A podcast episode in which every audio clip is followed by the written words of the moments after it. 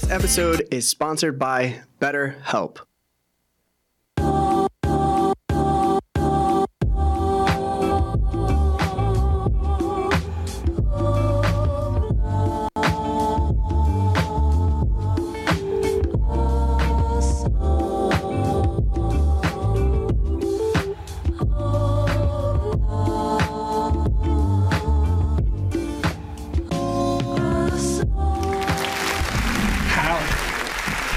I just hear. How can you hear? What's up, everybody? Hello. Welcome. This is episode 61. Is it 61? Yeah, 61. Episode 61 of That One Piece Talk. My name is Larry. Lawrence. Seb. Parvision. Moash. Yes, and this is That One Piece Talk, where we talk One Piece. Let's go!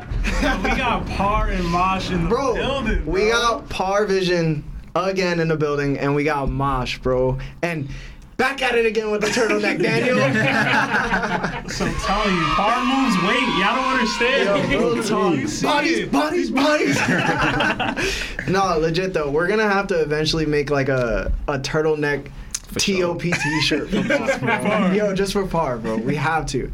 But anyway, guys, this is episode 61. I really wanted to introduce our two special guests in the best way. So we have Moash DMC. Yes, if you guys don't know who he is, he has a pretty popular TikTok where he does a lot of reviews on TikTok, but he's also a YouTuber who's currently approaching the 1,000 mark for subscribers. Yeah. Also, he would have been reached it if he kept doing what he's doing right now. But he's been uploading daily, and I think that if everybody who's anybody that loves One Piece and loves like the core group that we are, plus Par, Moash is like right there. So please follow Moash at Moash DMC YouTube. Yeah, fun fact, actually, without Moash, you wouldn't have had Parvision, because he was the first creator who reached out to me when I first started on TikTok, and he's like, yo, this is dope, you need to continue. Yeah. And so, like, Moash was really, like, the first person that pushed me to make, like, continue with the TikToks and then make YouTube. So again, like, shout outs to Moash. Always. Yo, big shout out to Moash. Yo, Moash be going live and cooking with just an apron on, bro. Yo, he really do, bro. It's the breeze, makes bro. Videos. Yo, he makes videos ass naked, bro. I swear, it's the most zesty thing ever, but like it works. They call me Zesty Doofire, man. But I just wanted to say, welcome, Moash. Appreciate you. Did you want to just say something to the audience or to the people that know you? The people that know me, I appreciate you guys coming here and watching. If you guys have been to New Jersey, just know the traffic is actually insane. I left 4 hours ago. I got here 10 minutes ago, honestly. Thank you for the drive, Moash. Yeah, I'll be there. And then we got Par, and everybody knows Par, so I'm not going to do any crazy introduction. Introduce Par, bro. Oh, Par hit 20,000 subscribers on YouTube. So thank you. Guys, shout out to Par. He's been collaborating with anybody and everybody. He's like Lil Wayne in 08, bro. He's just on every single track that's currently available. So for Par, do you want to say what's up to everybody? Yeah. I mean, I have been collabing and I've been having a lot of fun with a lot of people, but this is always like home to me. You know, call through. And then like with Moash was like, yo, when are you going? And then you were like, when are you going? And I was like, all right, this is the date. This is the So I went through all these collabs and I made it so that this one would be like the last one. So this would be like the end of the tour, essentially. Oh, so sweet. Yeah. He's so sweet. You always try to sweet talking. Yeah, serenading, bro. But thank you, gentlemen, for coming. Hope it's a great time. For anybody that's on Moash's TikTok or our TikTok, please come to the YouTube live chat where everybody is currently at, talking like crazy. And please, Sebastian, say what's up to live chat and who's there. Oh man, so many in here. Marcus D. Jones, Aunt M, Trayvon, Aaron Tate, Void, United States of Blurred, KJ, Oz D. Phenom, Solo Jason, Javian, aka Javerse, Jose Shambles, Soga King, Jose Boris, Chris, Tony Leon, I can't say that name, I hate Mew, Kevin Salinas. There's just so many in the chat, man. As always, many. Thank you so much. Nerdtaku as well. He added me on Discord recently. I ain't get to see it yet, but I'm gonna watch. I think it's the What If series, man. We need to get Nerdtaku up here too, man. Yeah. So we had super chats, right? We did get a super chat from Tony Leon. It says goats in one place. But Larry, if you're about to start bugging. You're getting dropped to semi-goat. Psych, now I'm playing. Yo, people always hate him, man. Larry has such a love-hate relationship with our fan base. I don't know what it is. They love me, but then they're just like, yo, chill out. Every second. You be tweaking, bro. Do I? Yeah. Nah. Skip Bayless. He called me Skip. Don't care about Skip Bayless. He's not Stephen A. I can get Stephen A real quick, nah, man. Bro. You can't get Perkins, bro. I'm Perkins? Yeah. I'm Perkins? Paul Pierce or Perkins, bro. Pick one. I'm definitely Stephen A, I guess. Shannon Sharp. Shannon Sharp. You funny little bit. If Lawrence was a little bit more Lawrence, he'd be Shannon Sharp. I don't got the physique to be Shannon Sharp. But anyway, thank you for the super chat, guys. I really didn't make any questions because I just wanted to shoot the shits with everybody. So we're going to take calls within probably like an hour or so, Marv. So then we'll do that. And then we'll do the sponsor right before that. But anyway, guys. Yo, so I guess I'll just make up a question on the spot. And I'll direct it at Mosh. So, Mosh. Yes, sir. Mosh. Talk to me about... for the audience, because you're in the same realm as Par when it comes to like your One Piece content, right? What has been the most exciting amount of content you've made that's really captured the interest of like your audience and like you love talking about it? Well, I would say my reviews, because honestly, most of the time when I do my reviews, it's like me doing the review. It's not like, oh, let's just talk about the chapter. Yeah. But the most exciting part has definitely been the Kizaru Supremacy. Is when I sat on live and I try to convince people how great of a person Keysbro is. I mean, like, I'm light. Like, just saying I'm light should just be enough for people to realize that out of all the admirals, this one should be the one to look out for. You guys. Mosh is trying to talk. Give him a second. You're making me calm down anyway. I'm like, literally. No, I was kidding. But honestly, like, the most exciting part is definitely, like, talking to other creators for the most part, because I feel as though a lot of the times, a lot of people's opinions just go over people's head because One Piece has been out for so long. Like, like I was talking to someone like recently about like theories and how like theories keep coming back up and like, oh, someone made a theory about this. Like, didn't you make a theory about that not too long ago? And I'm like, yeah, but at the same time, One Piece has been out so long and a lot of people think the same way. So it's not a lot of time like when you actually talk to someone like me and Parvision, like we make theories and like we have this brain wavelength that we just keep thinking of the same things all the time. I'm like, yo, Par, what about this? He's like, yo, bro, I've been scripting that like 2 weeks ago. So I'm like, that's pretty dope too. Yeah, the with his chapter reviews, like, you know, for a while I was off TikTok, but there was a few creators I'd always watch. And then for a little while, you stopped the reviews for a little bit. Yeah, I took my TikTok down for like a month. Yeah, and I was so upset because his reviews are probably, like, I've looked at, you know, even YouTube reviews too. Like, he always is the first to catch, like, the most minute details amongst all the creators. And it takes a long time to be able to analyze a chapter and then pull out, like, something that, you know, most creators would probably find out through a conversation. You know, like, most of the creators, like, they'll have a stream. We got a lot of super chats coming through soon, bro. Yeah. So, like, you know, once, you know, the live reactions after TCB drops on Thursday, right? And then people do, you know, Brago has a call, King Lightning has a call, those kinds of things.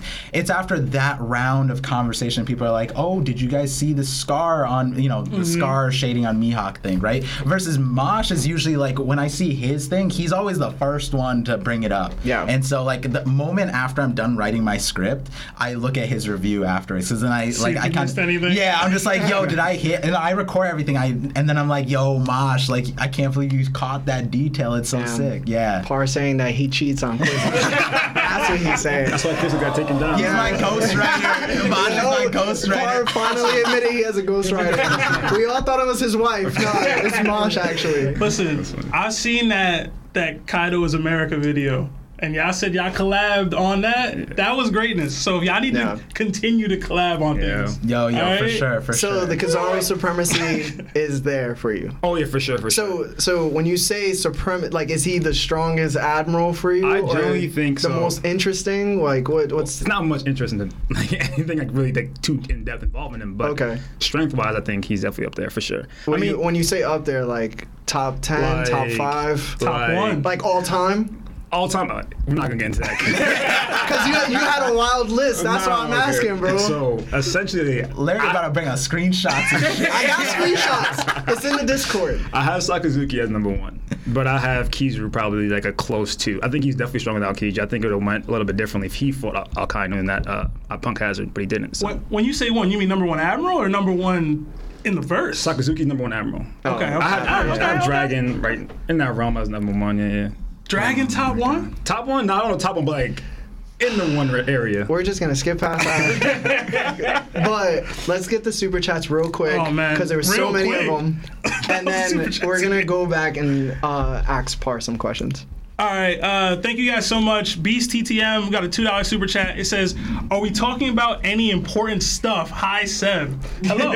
And why you hold on? Why you say hi Seb? You can't say hi Seb and Lawrence. It was for me. You don't ever talk about anything important. That is true. That is a factual statement. I don't. Really, we're just gonna probe Moash and Par and pause. It's a normal word to use. Yeah. So whatever, man. Bing bong. But in general, it's going to be a great discussion today. I can already tell the energy is up. Yeah, I can tell the Moash is a little jittery. Listen, I'm a little jittery too. Listen, I'm jittery myself. I'm always jittery every episode. Though. They were talking about who had the best fit in the chat just now. Yeah. And they were giving it to Moash. But I feel like. I'm out here. I feel like Par is out here. Larry low-key fly right now, too. Nah, Par has the chain, though. He look like Drake, low-key. Drake, low-key. I'm going to do a poll, yo. Best fit on the stream. First, let's get to the super chat. But thank you so much, Beast. We got another $2 super chat from Jordan. It says, only birthday gift I needed today is this podcast. Oh, Happy birthday, Jordan. We appreciate you spending it with us. Seriously. Yeah, thank you. Aww. Next one. We got a $5 super chat from Corey. It says, right now is the time to get into the anime. Every time movie/TV show right now is from the comic books. I read that wrong. Anyway, sooner or later, anime is going to be the next big thing for movie/TV shows. I mean... Nah. The pacing's so terrible. But anime? Larry, an anime hater. I feel like I watched the last couple. And now people trying to make the anime like canon and stuff like that. Like we had like this whole debate in our Discord. Like if Nami got headbutted by like Ulti, and like how they're just trying to make like Big Mom falling into the water kind of canon too, and stuff like that. Like it's filling in the gaps for Oda basically storyboarding through the manga, and it's like if we depended on the anime for everything. Then, like, Frankie would have been at Drum Island picking up Chopper at some point. So yeah, I would say, like, you know, the Big Mom scene is, like, egregious because it's, like, a filler of, like, a filler scene that didn't even need context added to it. Whereas there's other scenes that, like, in that same episode, they did something good where they showed John Bart on Law's ship off the submarine off of Onigashima, which is great to give you context of what's happening on Onigashima, and you missed that in the manga, right? So that was a good one, but then they did the Big Mom thing, which, like, you know, even when you go back to think about, like, here, how can we stretch out the episode? Like, maybe let's not add a world-breaking, like, scene. Like having a homie jump into fireball homie. If it's not important, then I think it's okay. But if it directly contradicts some of the points that Oda has made throughout the series, then I'm like, all right, you can't depend on that. And I was gonna give Lawrence like the time to speak on this, but like in general, I have some pushback.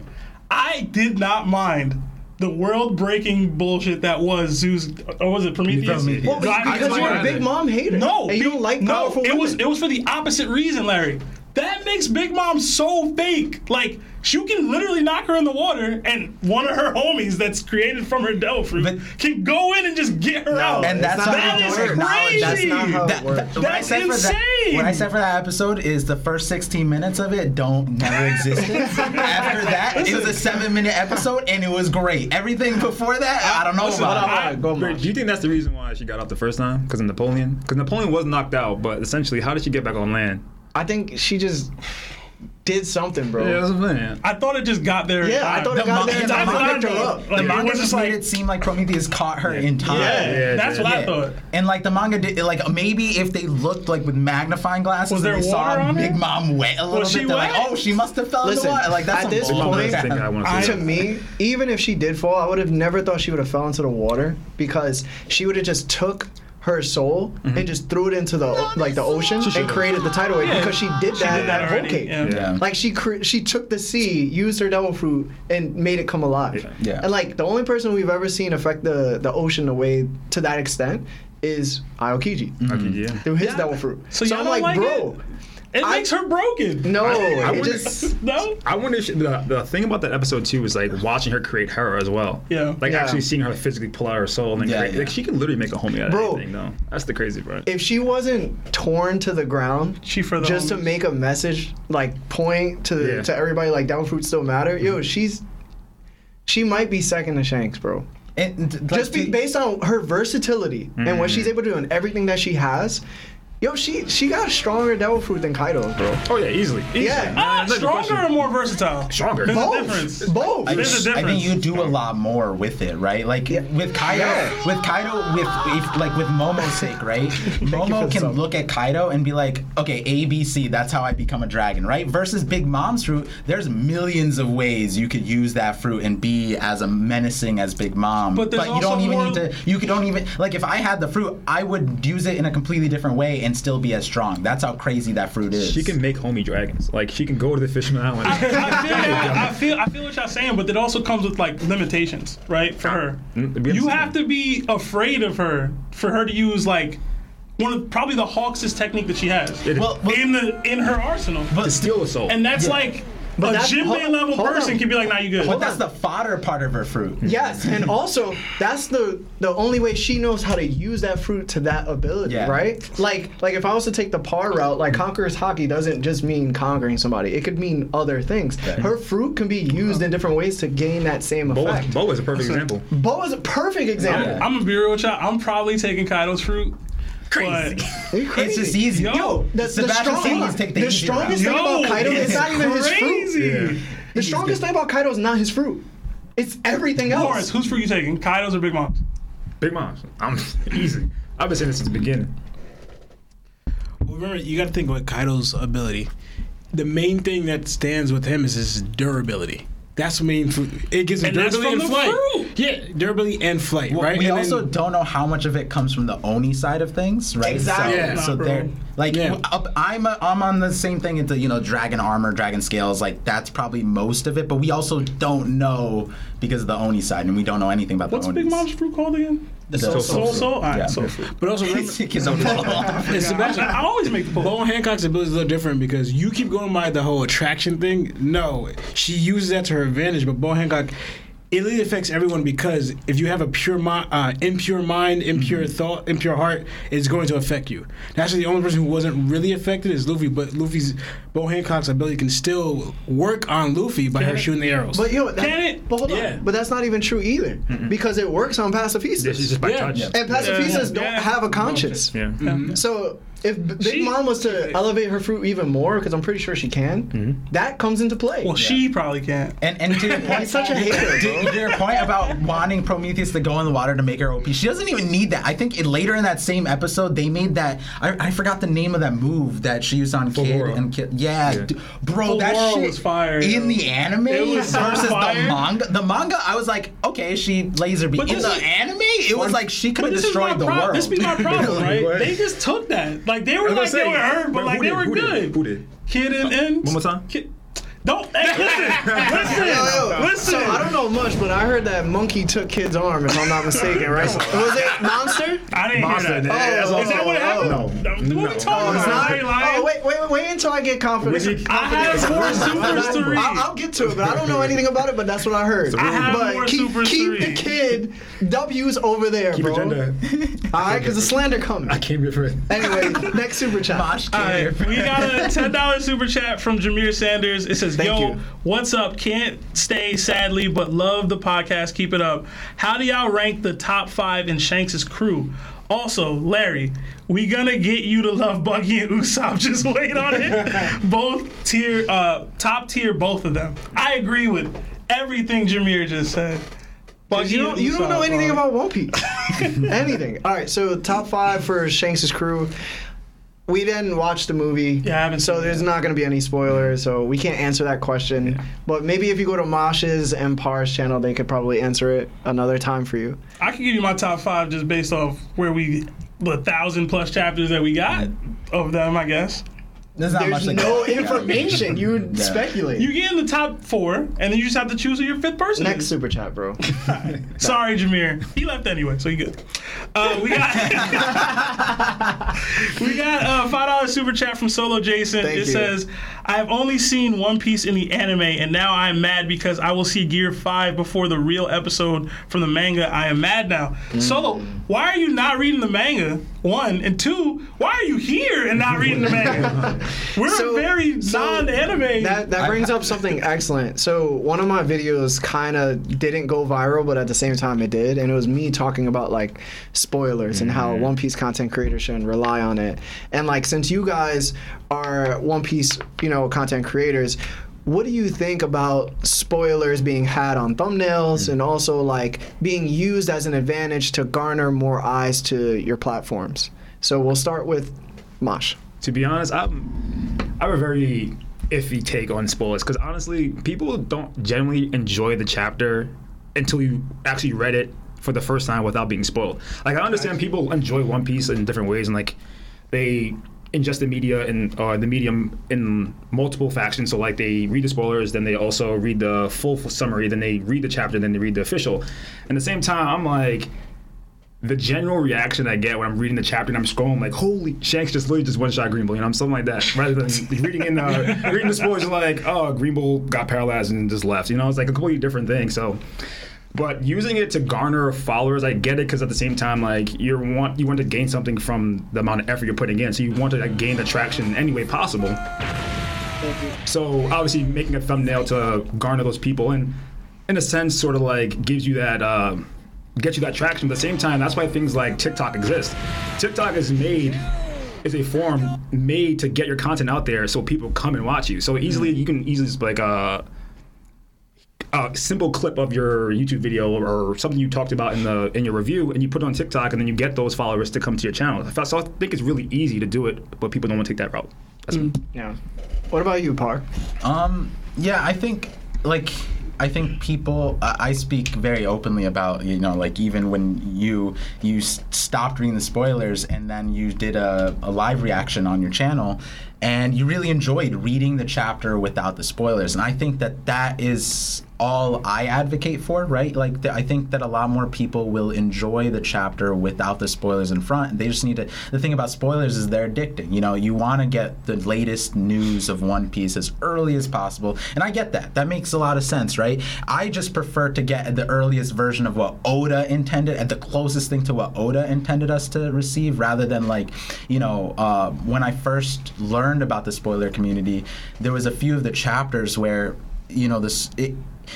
for lack of better words, it all felt like the leakers had an agenda that they're putting through the spoilers. Yeah. And so when you read that and then you got to the actual chapter, it's like, I see where they got it from, but they had to put in a few extra steps to get their bullet point that they said. If you just looked at the panels, if you just look at the translations, what they said didn't make sense. I remember like Brago brought up one thing. It was like chapter, when Green Bull was shown, 1051, one of the leaks said that there was a buster call on Wano, which, how many acrobatic mental loops do you have to make to see the panels to say that? Yeah, like even after reading the chapter, I'm like, no, that's not even close to a buster call, right? So, my take on what you're saying on the content creator side, I think for me, like, just from my perspective, I block anything that, I can't opt into the spoiler, right? If it's on TikTok or Twitter and it's just in my face, I just have to block you. And then that's just my thing, I understand the pull for wanting to get the spoilers. And the thing is, you have to be aware that spoilers, unlike the actual content that Oda puts out, spoilers are something that could ruin a lot of people's digestion of the story or their receiving of Oda's message. And so in that regard, the spoiler community has to do an extra loop to keep it contained. Mm-hmm. And unfortunately, it's very hard to do that. It's very hard to enforce in a non-centralized system, right?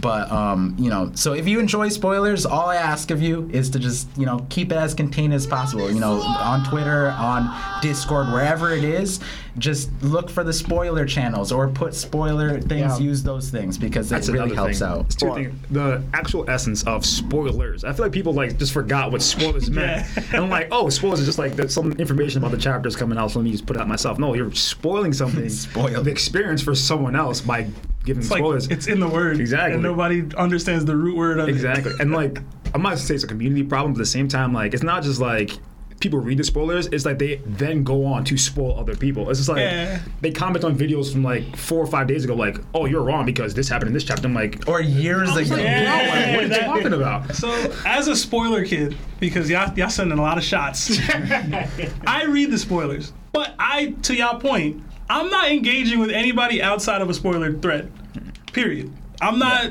trying to give no hints towards nothing. I ain't speaking on anything. It doesn't matter. It's the... Like, I just scrolled on Instagram and I got spoiled for Film Red. And I'm like, yo, I'm just on IG. Like, I'm not trying to be spoiled right now. When it gets out of pocket in that way, I think that's the problem. And I think that's the issue that we run into. Yeah.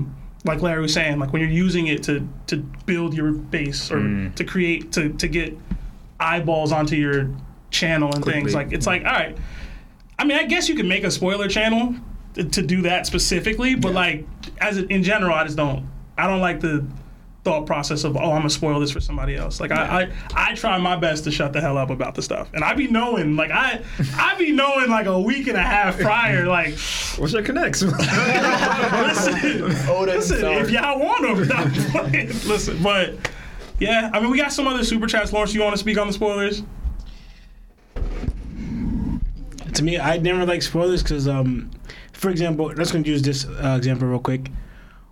When we found out Zoro had Conquerors through that fight with Kaido, right? Reading the manga, my reaction to that, like, I feel like everyone's reaction was hyped up because this is the impact it had when you first found that out is because Kaido's the one that recognized it, you know, and this whole Wano arc was about Conquerors, and that's how Zoro was showing that in this most desperate fight that he was putting all on the line after taking that attack from two Yonkos, then showing it here, and the fact that he didn't even realize it himself. Zoro didn't realize that he was a conqueror himself, and Kaido's like, you too?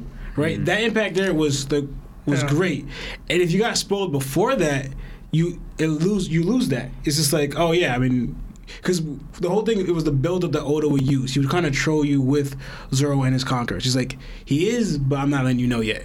Is he or is he not? Like right there. Then when you finally got that confirmation, yes, he is, it was like reading it was like, yes, like, you know, you enjoyed it. But if you were spoiled beforehand, you take all that away. Mm-hmm. You know? Like imagine you get a bullet point, it's like Zoro has conquered. Yeah. It's like, cool. This is great. To Lawrence's point, what you just said, that's how I learned. And I was like, Oh shit! I didn't have the saw three words and it's like, hi, it's crazy. Versus all of us waited for Zoro to be like kneeling over. Oh, that's it. And then Kaido's like, damn, you conquered too. So that's just like all I needed with three words. I didn't have the same experience, but I was hyped. But moving on, we got I can't. What's DKK? What is that? I don't know. DKK? Yeah. Is that like in the 17 DKK from Void? So, it's Denmark. What's Denmark money? I don't know, bro. We got Denmark cash. Thank you, Void. It says Buggy really a better Yonko than Big Mom. That's facts. That's already facts. No, it's not. Already facts. You gotta think about it. Big Mom took all L's. All else from start to finish. Yeah, you don't realize. All right, so he's saying Big Bum, not Big Mom. He's disrespected. All right, listen. So Big Mom. Oh, he did say Big Mom. Was you auto-corrected that? She was like doing what Doflamingo was doing for the underworld, but at a bigger scale, in my opinion, because she had the alliance of the underworld in total. I think she was using them more so. Like Doflamingo was kind of like peers with them, and Big Mom was kind of like using their pipelines. Yeah. So just because somebody's shown to be doing way less. but they still own the company, doesn't mean that they're not like the best out of what they do. Like, yeah. Buggy just became the store manager, you know what I'm saying, of his store. So I feel you. And he got a couple people who were good at sales. They came through. And he was like, all right, yo, I'm good. Listen, you got to be able to delegate tasks, bro. Big Mom owns like 50 Walmarts. Listen. What I will say, though, about this is I had this perspective yesterday because Randy Troy was playing Pirate Warriors 4 in the thing. And so the One Piece games are essentially fan fictions, right? They had to make they ended Wano without Wano even happening in the manga, right? So they created the end of the storyline. Literally fan fiction. We sat on stream, we're like, this is hilarious. But King showed up. The funnier part was that they had Buggy wasn't in the thing. It was like Blackbeard showed up in Wano, Katakuri was in Wano. It's all this crazy stuff. But something that dawned on us was that the next Pirate Warriors is gonna have Buggy as a Yonko. So then you have Shanks. Like, they don't know Shanks' moveset, so they essentially have Shanks as Zeus in the games. And it's hilarious because in 1055 we see Shanks as literally like Zeus. Yeah. And then so now like you have Big Mom, you get how she's super strong. You have Kaido, he turns into a dragon, he like spins and windmills everybody, right? But then the next Pirate Warriors are gonna have Buggy as a Yonko. I love it. They're gonna have to code a Buggy's power moves into the game, and it's like, what are they gonna do? They're gonna have him like blast people with a Buggy balls, bro. You can see Caesar Clown Buggy in the middle. It's gonna be crazy. Have you seen my theory of the Buggy's endgame crew? No, I haven't seen that. I'm watching it. It's basically all the gag villains and Buggy. He basically called out Cross Guild. Nah, it didn't include Mihawk because he's soft. You know? Oh, I have to ask questions. Yeah, bro. Yeah, you gotta be a wild boy to predict Mihawk bends the knee to Buggy, bro. He's not gonna do that. And also, I will say, for the ones, remember, again, what Larry said, Buggy just became a Yonko. And one, I can almost guarantee you, this whole the thing about the putting the bounties on Marines is not Buggy's so concrete idea. But also, Big Mom ruled as a Yonko for decades. Man, who cares? That's at least 20 years. I'm talking about Buggy in 1 week and flipped the world on the head, bro. This is the same people. The same type of people that were saying that Blackbeard was stronger than Whitebeard when he went to Marine forward and became a Yonko. Listen, bro. Like, how like Big Mom that same Blackbeard is stronger than Big Mom. Nah, I'm asking like, yo, it's so crazy that people can be so idiotic. How did Big Mom become a Yonko? Pumping out kids, bro. She was giving up that poom poom, bro. That's how. Okay. So what? Buggy ain't have to do that. How you know he ain't throwing it back somehow, bro? How you know? Larry's headcanons. How you know, bro? He's sending out pieces. Buggy's also king of the pleasure district now, too. Larry, he's sending out pieces everywhere of himself to get his hand in. Wow, come on. Right, we got Momo's hands ready for it right now, bro. We gotta move on, bro. That was wild. That's my fault. He having dinner with a Yonko under the table. Yeah, what are you hand at? Mosh, you were gonna say something? Nah, you good, brother. All right. Next super chat. We got another $2 super chat. You guys are making up questions for us. For Marcus D. Jones, it says, Cat versus King, who you got? I like that. Currently? Cat. Yeah. If anybody says anything other than Cat, you'll hate her. It's gonna be a problem. King. It's King. In this headcanon, it's crazy how they didn't say Marco versus anyone. Does King have conquerors? That was the biggest miss of all of Wano to me. Easily. He's not really King. No, he's some dude. He's Albert. He was named the King by another. From now on, we're saying Albert, right? It's Abner. No, it's King. It's all of the Beast Pirates in Wano were written so poorly. That, like, it's the biggest miss. Like, Beast Pirates being as weak as they are is the biggest miss. Yo, I have to mention something, because Lionel actually brung out something. Shout out to Lionel. Right? Yeah. But he brung out, like, we notice how, in Kaido's crew, we check the list of all his crew members, and not one of them is a Conqueror's user. Right? Mm-hmm. And we know that how much it means to have someone in your crew that is a Conqueror, right? We have two people in the show, Gold Roger and Luffy, where the right hand happens to be a Conqueror's user, right? Well. And we think of Big Mom, right? But that's out of her kid, right? So now I don't bring up the question, do you think Kaido has what it takes to gain a Conqueror as his Nakama, as his crew, as his subordinate. Damn. You know, right? It was deep. It got deep too. Yeah. Because even Whitebeard, he had Ace and he had Oden, right? But if you look at the situations where he got those conquerors in a way, it was more like happenstance, where Oda was like trying to leave Wano. Right? I mean, Oden was trying to leave Wano, right? So he kind of would have jumped on any ship that was there, and it happened to be Whitebeard. So he gave him the Conqueror's user in Oden, but also then he left to go on Roger's, because either way, Oden's tie was back to Wano. It was there eventually, you know? But then Ace also, like, the circumstances were going on with the absentee father and everything, right? So it's like, did Whitebeard really gain underneath his crew someone that was really follow him? That was a Conqueror's user, because the main thing with the show is we already saw with the Rocks Pirates. We're having a lot of Conquerors issue happens. You have a lot of infighting. You have people break up because Conquerors are always going to follow in a way their own disposition, their own will. And we can see that, for example, you feel strongly about something, Ace. He felt strongly about this, and then it involved him leaving the crew in a way, right? Even at the execution on Marine Ford, he recognized this was his own fault. He deserved the death. That Whitebeard should not have came to follow him. Then Whitebeard switched it up, saying, "No, I ordered you to go." Right?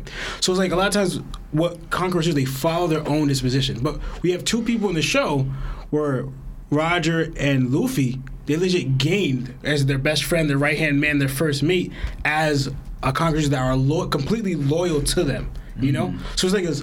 Can other pirates really do this? You know, like it's like right now we see Roger was special, Luffy's special. I would say with the Whitebeard situation, that's more telling of Whitebeard, because, like you said, it wasn't necessarily that Ace and Oden joined willingly. In Oden, it was convenience that Whitebeard landed there and it was there, and he's like, first ship, you look strong, whatever, right? I think the Ace example is more important, where Ace didn't want to join. Ace didn't want to be underneath Whitebeard. That was his conqueror's mentality. But what we see out of a man like Whitebeard was that he could demonstrate that he was worthy of a person to, you know, essentially push on a will or carry your will or be that guy. And in a lot of ways, Luffy is being seen as that, where it's not necessarily be under with, but Zoro believes in him. And Marineford, it was like what was being understood was that the feeling that he had as a conqueror was that you could believe in him, you could be on his side, and he'd pull you through anything. And we see that again with Drake's understanding when Kobe explains Luffy. He's just like, if you're on against Luffy, he's the furthest person from you. If you're with Luffy, he's there with you all the way, right?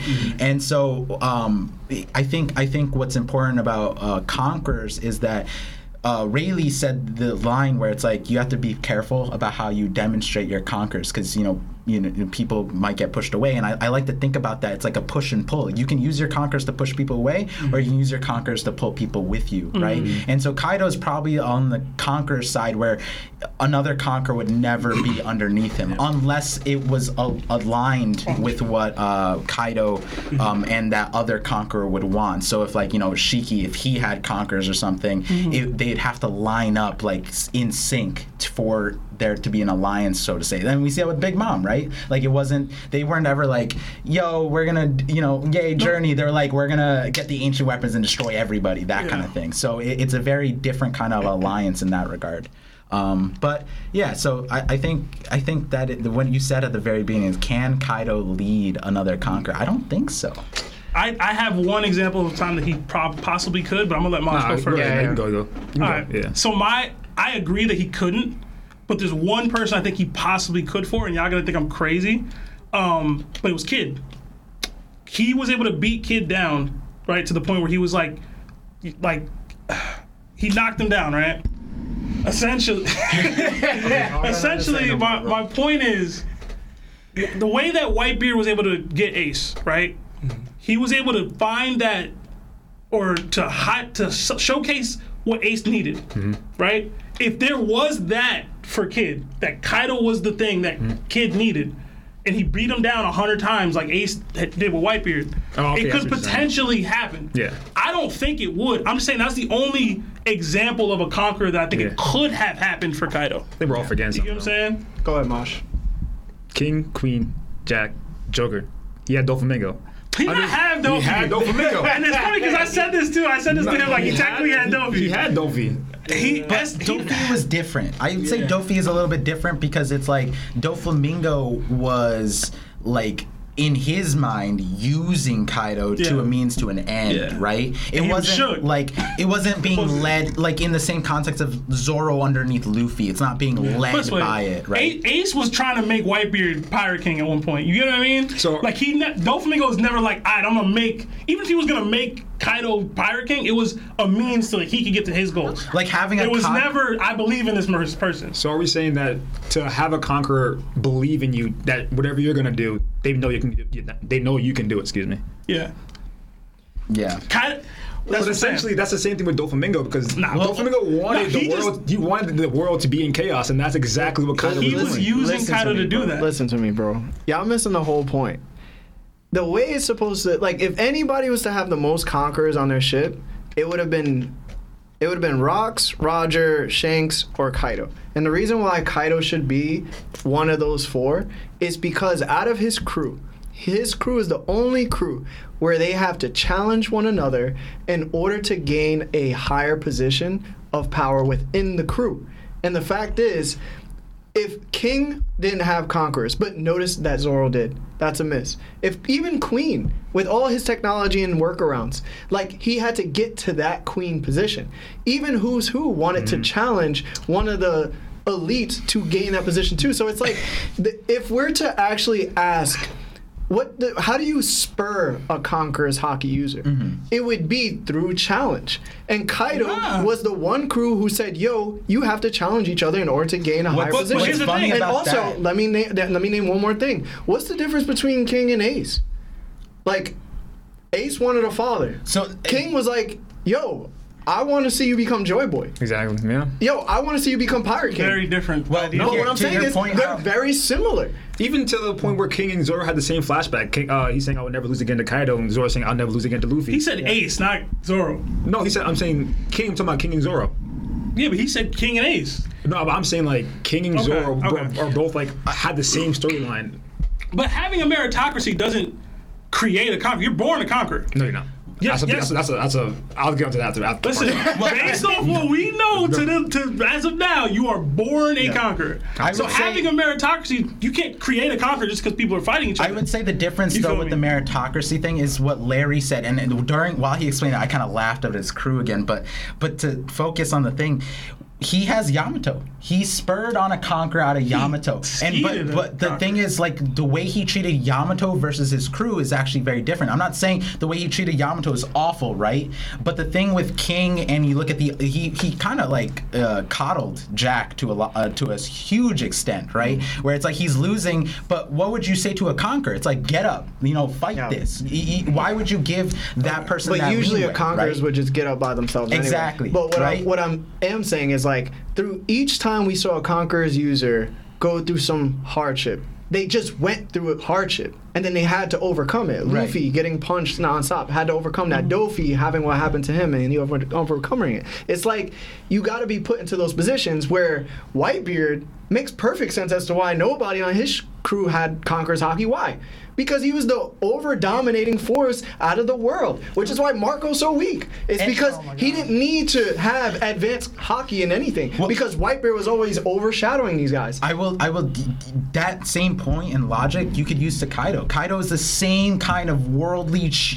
The words that Shanks used when he talked about Blackbeard, right? Blackbeard became gained what he got underneath the shadow of Whitebeard. In the same regard, the Beast Pirates were using the shadow of Kaido. Anytime push came to shove, it's like Kaido's number one. We don't need to even if you make it past us, you stop at Kaido, right? In a lot of ways, that's hurting a conqueror's mentality because in the back of your mind, if you're bending the knee to Kaido, that Kaido's in your back pocket. You think about Orochi. Orochi's like, I can take on the world government because I have Kaido. You think about Peachbeard. Peachbeard defending. He's just like, why? Oh, was it Peachbeard? It was somebody. Drake. I think Drake was fighting somebody on an island or something. Brownbeard was Brownbeard. Brownbeard, yeah. Like they were using Kaido's name. Everyone underneath Kaido that isn't at the upper echelon is kind of like, riding his coattails in a huge way. But this is where it comes down to play. It's like, even if we were to just be like, yo, they had no conquerors hockey users in their crew, they should have been dominant in every other category. Yeah, because they were being challenged every single time against each other. So this is the funny part. This is the funny part. Why were they so weak? They've had a lot of complacent dudes in there too, though. No, yeah, so that's what I was saying. Oh, well, I'm never going to be a headliner. But again, this is where I say like they were written to the ground because that's not consistent. Yeah. No, like if we're fighting amongst each other, I'm going to be better at fighting you, bro. The crew is made up. Hold on, the crew is made up of people whose wills Kaido has already dominated. He dominated. Yeah, but they're not. They're trying to dominate each other for higher positions. So let's use the second Yonko as the second commander, Queen. Queen is actually. In his own realm, right? When we think about, like, Zoro wants to be the greatest swordsman, right? Sanji wants to, you know, greatest chef, all things. Nami do this thing. Queen is low-key, like, the fodder amongst the scientists in his realm, right? He's looking up to Vegapunk. I need to be, I'm copying Vegapunk. I'm copying Judge, all this stuff, right? You can't say that, though. No. Let me get to his point. What I'm getting at is that when you kind of look at his crew, Kaido's crew, the upper echelons, they're not built the same way as Luffy's crew. Where these people, like, I mean, this is just headcanon about King, but we don't know, you know, in the back of my head, going into King, it's like, oh, he's the last Lunarian, he's hardcore, he survived. But there could be a completely different storyline where being the last survivor doesn't necessarily mean that you overcame something. Maybe he was a coward and that's how he survived. And all the other people fought and died in the war or whatever way that they became extinct. And I'm just saying, I'm prefacing that that's headcanon, but we don't actually get an understanding of how his crew got there. And even when we see, you know, when Kaido gets King in the first place, he's like, I'll protect you. Just join me and, you know, and you'll be underneath my wing. Yeah. And he said, that sounds good to me. King was like, what, 12, 10? At the same time with Queen, you're saying that Queen is a fodder amongst the scientists, but at the same time, Zoro was fodder amongst swordsmen. And this is actually the... I wouldn't say... In the East Blue, he was the most known person as a swordsman. And this was a bounty hunter. And this was actually going to get into. Alone. And he got captured. And this by accident. He sacrificed himself. So this is actually what we're going to get into. How many swordsmen are actually written into One Piece? There's like 3 and 7 total. We have this Icarus, Hachi, T-Bone. Icarus? Who the hell is that? The fisherman. And then you have the tentacle dude. Yeah, Icarus is the guy with the light. Then you have Mihawk, and then you have Vista. They're not called swordsmen in Wano. They're called samurai. Then you have Vista. There's not that many, and Zoro hasn't challenged any of them. And you're saying Queen is fodder. But at the same time, Queen is aiming to be the best, and Zoro's aiming to be the best. So how is Queen any less than Zoro? Whereas Zoro is aiming to be the best, but he's not copying Mihawk. He's not copying other swordsmen. Whereas Queen is literally like, yo, Sanji, I was stalking your dad real quick, and he got all your tech from your dad. Yeah, you know, that's not him on his own. Yeah, but he has ice owning stuff. That's him. Which is cool. The playing grounds, that's him. So and then Chopper solved it in a minute. Hold on. And then he's taking... So one is Magnum Opus, which is the ice owning virus, but at the same time, he took Judge's tech and then supplemented it. Exactly. Not only having a body that can hold all four, which Judge couldn't do, he also had the ancient zone, and his whole body was cybernetic, and he can also detach his body from that suit. So Queen being fodder does not make sense. I'm not saying fodder in terms of like fighting and portrayal, but what I mean, even him as a person portrays themselves at like we don't go through King's story and be like, oh, he's Vegapunk level. Yeah. We don't go and he's like, even now there's headcanon that Judge is Yonko commander level and Judge is above Queen, and you know that part is debatable how smart Judge is, but even go as like I wish we got more about Queen and Kaido, but at this point in the story we can't say that Queen is that much smarter than Judge or any regard. And what I mean by that is that as what Larry's saying, having conquerors in your crew, these are people who overcome the other people in their realm, right? Luffy's not a swordsman, but Zoro is going to be the world's greatest, right? So he expects Zoro to overcome everything else. It'd be weird if Zoro came out of it and it's like, I copied you, I copied you, I copied you. Yeah, when Kinemon did the thing and he did the flame rend, he was just like, yeah, I saw it once, you know what I mean? He's just like practicing. Yeah, but so that's obsess over trying to become this thing that, I get that. Yeah. I get that. Like, we do need to move on, though. Okay, to other super chats. All right. Say your last point. No, I was saying that at the same time, Queen trying to overcome Vegapunk in the same sense is like his goal. Yeah. So like, I mean, hold on, Lauren has on. Do you? Okay. Yeah. I was gonna say I get what you meant by like in their respective field as a scientist, Vegapunk is kind of like just eating off everyone else without being original as a scientist. So I meant that's what you meant by fodder. Like at least Caesar, he's trying to create his own thing. Mm-hmm. Where Queen is just biting off all the other ones. That's, I think that's what you meant? Yeah, yeah. Like, besides the Ice Oni thing, we haven't quite seen... Queen the Playground. Yeah. That's what I'm talking about. It got... So, we have Chopper walk in and no diff his biggest feats. That's okay. I mean... Whereas with I think we found Parvision's hater, bro. What do you be hating on? It's Queen. Yeah. Everybody hates on one character. Yeah, at least. On one, right? Everybody has one. I'm hype about Queen. I like Queen, though. I like Queen coming back as a Greenbow. Queen will be a part of the Cross Guild, bro. I'm telling you. Anyway, okay, so we got one more thing before we move on to super chats because we gotta, we gotta get to. Also, Cat won the poll, by the way, guys. Yeah, I mean, that was the point. Cat has a lot to offer in a fight. Like I mean, I broke it down in another episode. Just, I'm not gonna repeat all of it because for time wise. But the only thing was like when me and Lion were discussing it, it was like it's supposed to speak volumes to the captain, right? You're going to be a conqueror if you're gonna get. Conquerors lead, but what I will say, right? So it's like what Yonkos or which top pirates can do that could lead other conquerors, right? And the whole question is like, can Big Mom, can Kaido, can Shanks do it? I believe Shanks is able to do it. Hopefully, Ben Beckham has it to show that. And what I saw, in comparison with all the other conquerors that are led, Rayleigh, Ace, Zoro, and the ones like, right? The ones that really gained them, it wasn't through power or they're overpowering them with their conquerors. It's more like at a companionship, like at a friendship, at a like letting them be their own conqueror. Mm-hmm. Like for example, if Luffy tried putting I'm going to be Pirate King and stopped Zoro from trying to become the world's greatest shonen, but you bow down to me, he would not have got Zoro. Yeah, because Zoro even told him in the beginning, you interfere with me trying to become the world's greatest swordsman, and above that, I'll take you out myself. Right, and then even at a pretty much pre-time skip, Zoro says when Luffy first showed up in front of them, he says, if he goes at least able to do that, we have to find a new captain. You know, kind of maybe even points to himself. And then we see if Rayleigh, they called each other partner. You know, we're in business together, right? And Ace, it was more like missing father. It's like a comrade. It's like Ace broke down, started crying to go on to Whitebeard. So he says it's not to gain another conqueror. It's not through trying to battle them with your conquerors. It's more like you're becoming a friend to them, a companion. That's how you gain conquerors. It's becoming a supporter. Exactly. Right? Not a meritocracy, Larry. Well, no, I mean, I think Larry lives by that idea where it's like, you know, he supports everybody's wins, you know? Mm-hmm. And, like, no matter what, when I come on, he's like, 20K, that's hype, right? And so you need somebody like that, right, that is willing to support other people's wins regardless of themselves, right? And so is Kaido like that? No, I don't think he cares necessarily. I think Kaido battled all his conquerors. Even with Oden and Whitebeard and Oden with Gold Roger, we see how Oden was led by both of them, but how did they were led by him, you know? Right. Yeah. It was through companionship, friendship, bond, them creating. Mm-hmm. But it don't matter about any of that. Like, y'all spend a whole bunch of nonsense. It's either you're going to gain a conqueror because they were born with it, and they join your ship, and they bend the knee to you. And the fact is, what we were trying to say is that the reason why Kaido doesn't have conquerors in his ship is because Oda was just like, nah. I like how he complimented Larry at the end of it, and he's just like, fuck that shit.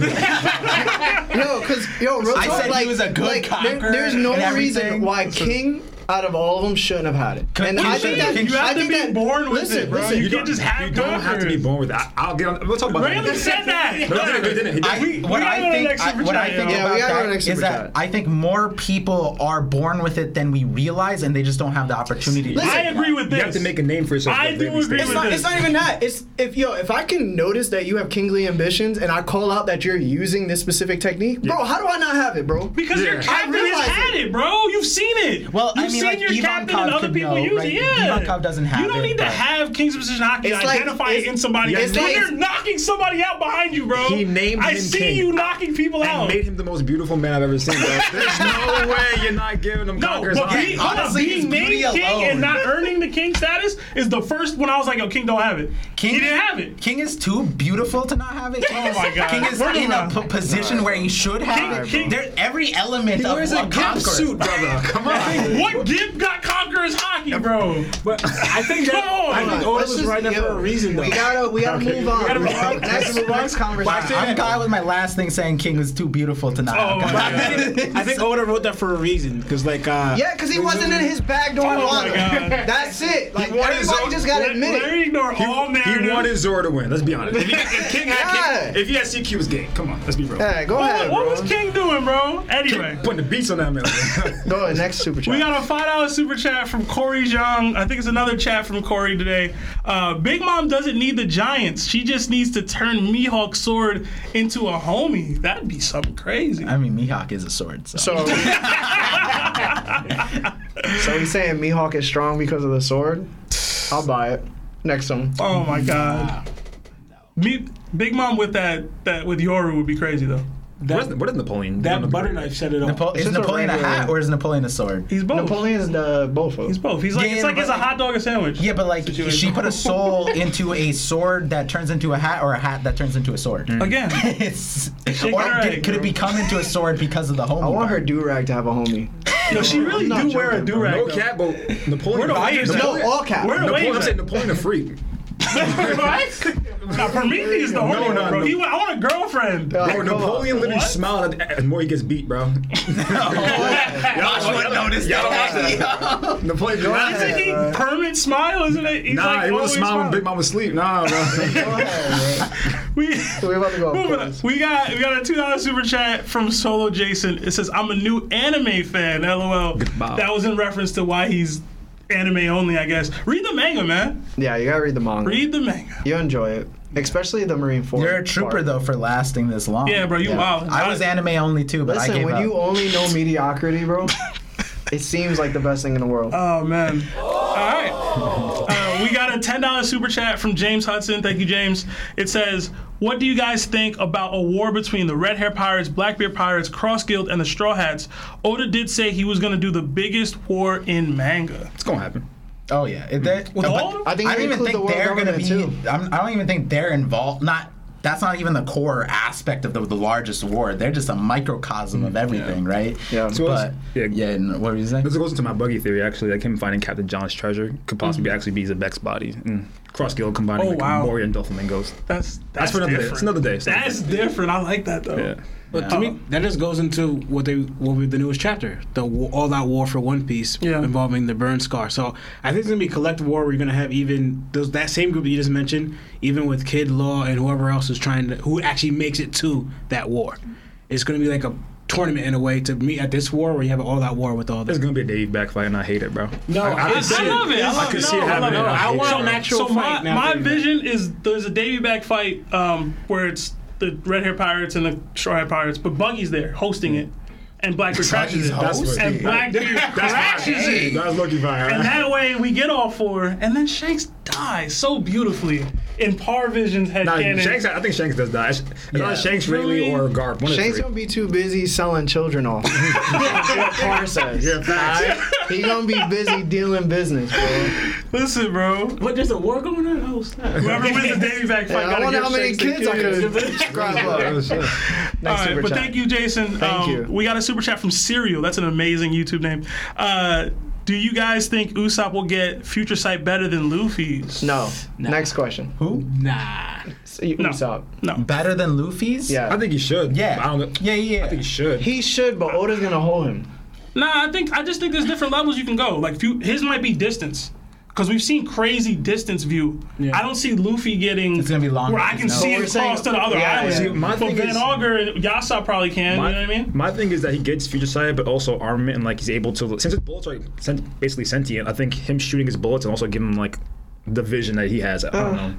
I think that because Luffy has Conqueror's Haki, he's able to boost his other Hakis with his Conquerors. Oh, yeah. So he's going to use his observation and just boost it by Conquerors. Yeah. It's like a big battery pack. So it's never going to be... Usopp's is never going to be better than Luffy. I think what we also have to realize, and I think the community needs to take this too, is that in the grand scheme of things, we don't know future sight. We saw the first iteration of it, but with everything else in One Piece, there's a next level. So even with future sight, we saw it as a debut, and with like Rayleigh sort of explaining it, but it was a debut in the Katakuri fight, and we saw a glimpse of it with Kaido, but it was never a focus point. If future sight ever comes back into focus, it's going to be next level. Yeah, you're right, but his debut was a Kainu with... Oh, you mean Aokiji?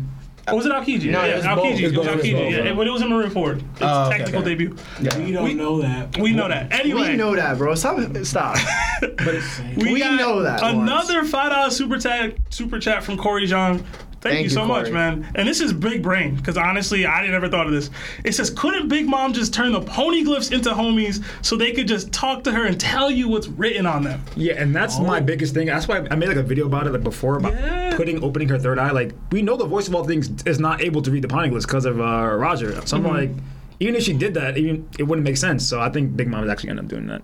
I mean, the poneglyphs, when they came alive, wouldn't be able to read themselves. They should. Why not? What's wrong with me? Because they're like her soul. So everything, or the homie of the thing of a person that she puts in. It's their memories, right? Yeah. Not necessarily the object. But no, the object from that point gains memories.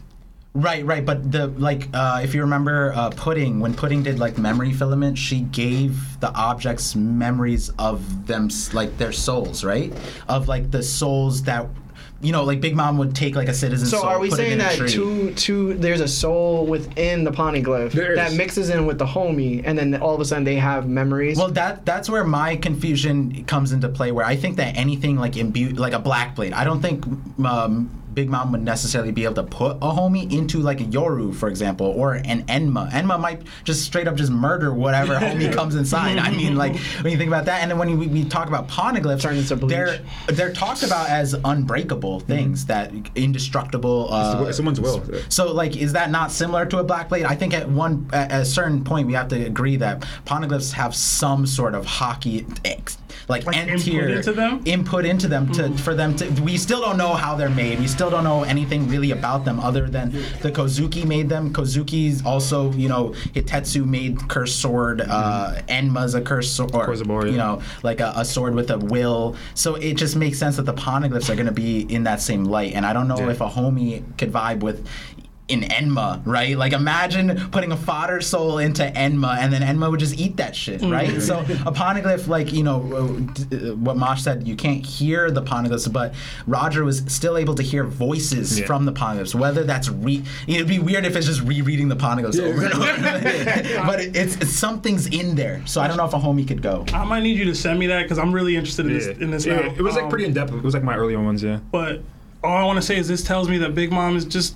She's trash. Like, she could have done more. But she probably tried and couldn't because, how greedy she is. There's no way she didn't think of this. I think about Pudding, right? Like, how can, if she unlocks the voice of all things and able to talk to the poneglyph and possibly, like, obviously you'd have to have, like, a recant of what that actually is written on the poneglyph. Wouldn't Pudding just be able to, like, rip the memory from the poneglyph to, like, read it? That's the way I'm just like, why wouldn't... But anyway, Pudding is... I mean, even if she was able to do that, like, she wouldn't be able to read it. She'd have to see it. But no, even if you had the memory file, you're recanting, like, re-examining just what's happening. Basically, like, I brought this up in a video. We don't know how much of, even if she gets a third eye power, we don't know how much of it is her devil fruit or how much of it is third eye. Yeah. We'd have to see another third eye person to know, like, the limitations. Is she the last one? And no, people are talking about Killer. Like, if Killer is third eye, but at the same time, he wouldn't be able to read the poneglyphs. It's the same problem, so. Yeah. All right, so we're going to fly through these super chats, and then we're going to take a sponsor break. We got a bunch to go through, so we'll be short with our answers, guys. Super short. We got another $10 super chat from James Hudson. It says, manga, only thing I hate more than spoilers are people who get mad when someone else is watching the sub or the dub. Just be happy people are getting into the thing you like. Thank you for the disagree. Super chat. But thank you. I think there's a way you can put down the dub as hard as putting the sub on a pedestal. That Gear 4 scene just not that. Nah, bro. But I mean, but the thing is, the sub, like the Japanese voice actors are peak. Like it can't be Japanese voice actors. You can't compare, bro. Right. You just can't. We got a $5 super chat from Michael Franco. It says, "Saw this on Reddit. Do you think devil fruits could be juiced?" Probably, yeah. Yeah. Yeah. But if they're juiced, then whatever object they juiced it with will gain the ability. Nah, because Kaku cut his, and he ate it. Or Khalifa did. And we see more inconsistencies from Oda. Oda be inconsistent. I think they juiced. Oda be lying all the time. It on apparently, shirt. You can eat multiple the same dough for get the power. Well, at least for a smile. Listen, Sogeking became a member. So thank you, Sogeking. Appreciate it. How are people getting these names? Silver Crown sent a $2 super chat. It says, "Do boo you yo W." Oh, W. Yeah, okay. He's from my channel. W. That's actually, I'm an idiot. Yeah, that was bad, but I appreciate it. He did it again too. Did he? We got a $2 euro or two. I don't know how to say euros, bro, or pounds, whatever. I can't read anything with American stuff. Will Frankie get Queen Tech? Oh yeah, Frankie's gonna be the most broken character by the end of the series, bro. He should be the most broken. I would love to see him get Queen Tech. Yeah, I would absolutely love to see that. He's gonna get exoskeleton on the back. That's my thought. That's my headcanon. Yeah. Oh, man. We got another Denmark buck from Void. I don't know how to say this. Caesar is equal to Vegapunk and Caesar for next Nakama. He capes for Caesar hard in our Discord. We're going to have to return whatever that is. VV for Nakama, bro. I already locked it in, bro. I'm not going to lie. There was a point where I was fine with Caesar for Nakama. I just thought he would get a redemption arc. Yeah. I realized I did as well. There was no coming back from the horrible things he was doing. Was this a big thing? Because I wasn't part of the community. When Caesar came in, everybody was just like... straw hat. It's because of his It wasn't an everybody thing. It was a cult following. People had lost their mind. Yeah. Okay. Listen, you forget how ridiculous people are. I think they needed a scientist. That's why I always wanted to do it. Caesar cool. I just needed a redemption arc. That was it. How can you redeem killing kids? Killing the smiles. What are we talking about? Me and Lana called him for the day. We're like, no, he's too evil. Luffy would never ask him to join. That's why I was like, this is like, yo, Kevin Spade, yo, come back, like, bro. You high. R. Kelly, we good, yo. Listen, we good, yo. Come be Spider-Man on my little kid's birthday party. When I entered, like, what are we talking about? When I entered the community, that was one of the first things. I was like, damn, we allowing anyone to be a straw hat. Exactly. But people want Caribou. I mean, like, nah, I never wanted that. That never made sense for me. Yeah, I love them. How is Caesar not worse than Caribou? All right, we're not going to get into that. I'm not. Anyway, we got another $2 super chat from Silver Crown, and it is that WWW. Oh, man. You got to give me the backstory of that, man. There is no backstory. There's no backstory. I was just as confused, too. Oh, man. But I love it. We got another 2 pounds from Mr. Bushido. It says Sanji will have Color the Conqueror, Usopp will have small Color the Conqueror, and the way it's spelled is COC, so it's like Usopp will have small cock, which is funny. Are y'all? I know Lawrence is on the fence. I think Larry said no. For Sanji, definitely getting it. Yeah. Sanji, yeah. So to me, you have to be born with it. That's what you don't have to be born with it. This is the thing that Par brought up, is that more people are probably born with it than we realize. They just never unlock it. So that's my viewpoint of it. Most people die before. The thing with me is that Sanji and Katakuri are almost like the same character to me, and we can talk about it. If Moash gets it, yo. No, he doesn't get it. He gets it. He doesn't get it, and you don't get it. We have that light vision on the podcast. He's saying this. Come on, bro. Come on, bro. Yo, your light bulbs need to be changed. From what I know, I saw Sanji as a kid run away from his family because he couldn't conquer his brothers. I saw Luffy crying. But Katakuri saw people being up, you know what I'm saying? His sister stood up and was like, yo, it's not happening ever again. Meanwhile, Sanji's sister's the one beating him up. I'm sorry, like, he had to run away. Come on, man. I saw Goofy crying. Listen, I'm not getting into this right now. I don't believe in my captain type of nonsense. Go ahead, man. Read the next super chat. Anyway, episode 1029, Luffy ain't too much of a cock. We saw that literally. Anyway, we got another $2 super chat from Silver Crown. WWW. Next one. What is up with that? Because we gotta go, bro. I know. Yo, he's fun. Is that all? No. No, we still got. We got a couple, right? Oh my God. Missing two. Damn, Marv. The voice of... Yeah. All right. Okay. We got a $5 super chat from Akuma. It says, do you think we will ever see Enel again? Larry, don't shut this down right away, please. No. Yeah. Oh, yes, for sure. I think we get Enel, yeah. That's hilarious because it's his favorite character. It's like his favorite character. It's my favorite character. Bro. He's never coming back. With that cover story. Bro, the cover story literally makes it so he has to come back. Yeah. Clearly there's space stuff. Hold on. If we have the amount of time that we have, there's no way that he's going to be inserted into the story and be important. He's easily though. No, but he's not a Doflamingo. Nope. He's not a crocodile. No, but that's the thing. We brought back Crocodile, and we didn't need to. And so now that we brought back Crocodile, Enel's coming back. Bro. But Enel has no significance on the blue sea. No, he doesn't have to. That's the thing. He doesn't have to. Essentially, you have Berka twice in the same series. Yeah, Berka, the city on the moon. Berka, the city that was destroyed. Enel goes to the moon and not only learns about the history, but also interacts with space pirates who were digging for some reason on the moon, and essentially we learned that they came down from the moon and inhabited the sky and the blue sea. So essentially, Enel is now in a position where he's a god ruling over nothing. So for keeping Enel on the moon, one, wouldn't make sense. Two, we have connections to the blue sea already with Berka, and three, Enel with El Thor, and I also like the connection with Loki and possibly coming in Elbath.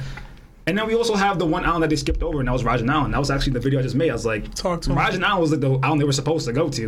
And essentially, that is like Enel's island in a sense, but we can talk about that in dinner. Listen, man. Enel coming back, Larry. I got you, bro. Come on, bro. I got you. Larry, we have Larry, though. It's going to be hard to make it make sense. I attend the Church of Enel. I've attended many times on a Sunday. Yeah. He not coming back, bro. Yeah, 3 days later, not happening. Larry doesn't want to get his hopes up. And then I got you, bro. No, man. It just doesn't make sense. That's okay. We got Rob Lucy twice. I think we get it. We got everybody. Everybody comes back, but Enel. What the viewers got to realize is that, you know, Larry left the church, but when Enel comes back, Larry's going to be on the altar. He's going to become priest. He's going to be shouting on the roof. He's going to be on the Bibles. Don't worry, people. He'll be straight baptized. But we got another $5 super chat from United States of Blurred. If Big Mom turns the do-rag into a homie, it would run away because her hair smells like chicken grease. Low-key, that sounds like a racist. I'm just going to point that out. But go ahead, bro. I think Big Mom keeps it clean. Why would they run away then? Anything else? That's it? We got a couple more. We got a super chat from Mr. Bushido, but it's just a devil smiley face. Super sticker. Thank you. And then another one from Mr. Bushido, $2 a pound. It says, Shiki is the lurking legend. Yeah. I think it only makes the most sense, to be honest. It's hard because it feels like he's going to start bringing in non-canon characters like Bullet. You think the Bullet thing. If Shiki was to come through, he should have came through and won him. That's what I'm saying. I agree with that. I'm on the boat. Introducing Bakken and Shiki's face. And then Scopper should have been at Wano, too. We'll see about Shiki. I would love for Shiki to come back. I know I slander him a lot, but I like Shiki. And then finally, we got a $2 super chat from Akuma. It says, "Go off, Moash. He coming back. Yes, man. Enel coming back. I don't know why you hating." Anyway, guys, Marv, if you can, hit that sponsor, and then we'll get into phone calls. This episode is sponsored by BetterHelp. Have you been struggling lately? Maybe you're having trouble sleeping, difficulty with a relationship, or just struggling from low self-esteem. Listen. I've been there. We've been there. If so, then today's BetterHelp wants to help you. BetterHelp offers licensed therapists who are trained to listen and help you. Talk to your therapist in a private, online environment at your own convenience. There is a broad range of expertise in BetterHelp's 20,000-plus therapist network that gives you access to help that may not be available in your area. You just fill out a questionnaire, simple as that, to help assess your specific needs, and then you get matched with a therapist in under 48 hours.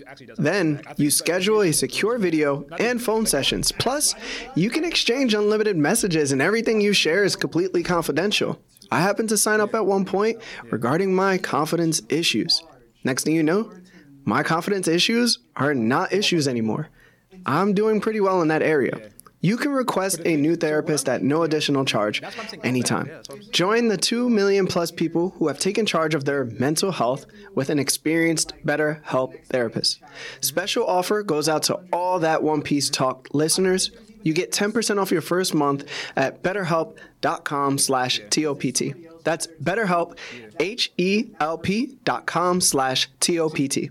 Thanks again to BetterHelp for sponsoring this episode. Bro, Enel doesn't necessarily need to give us. Yeah. Vegapunk could just do that. That was like my video. I was talking about Vegapunk, Enel, and... But what I'm saying, but also it's like Enel was part of an arc that...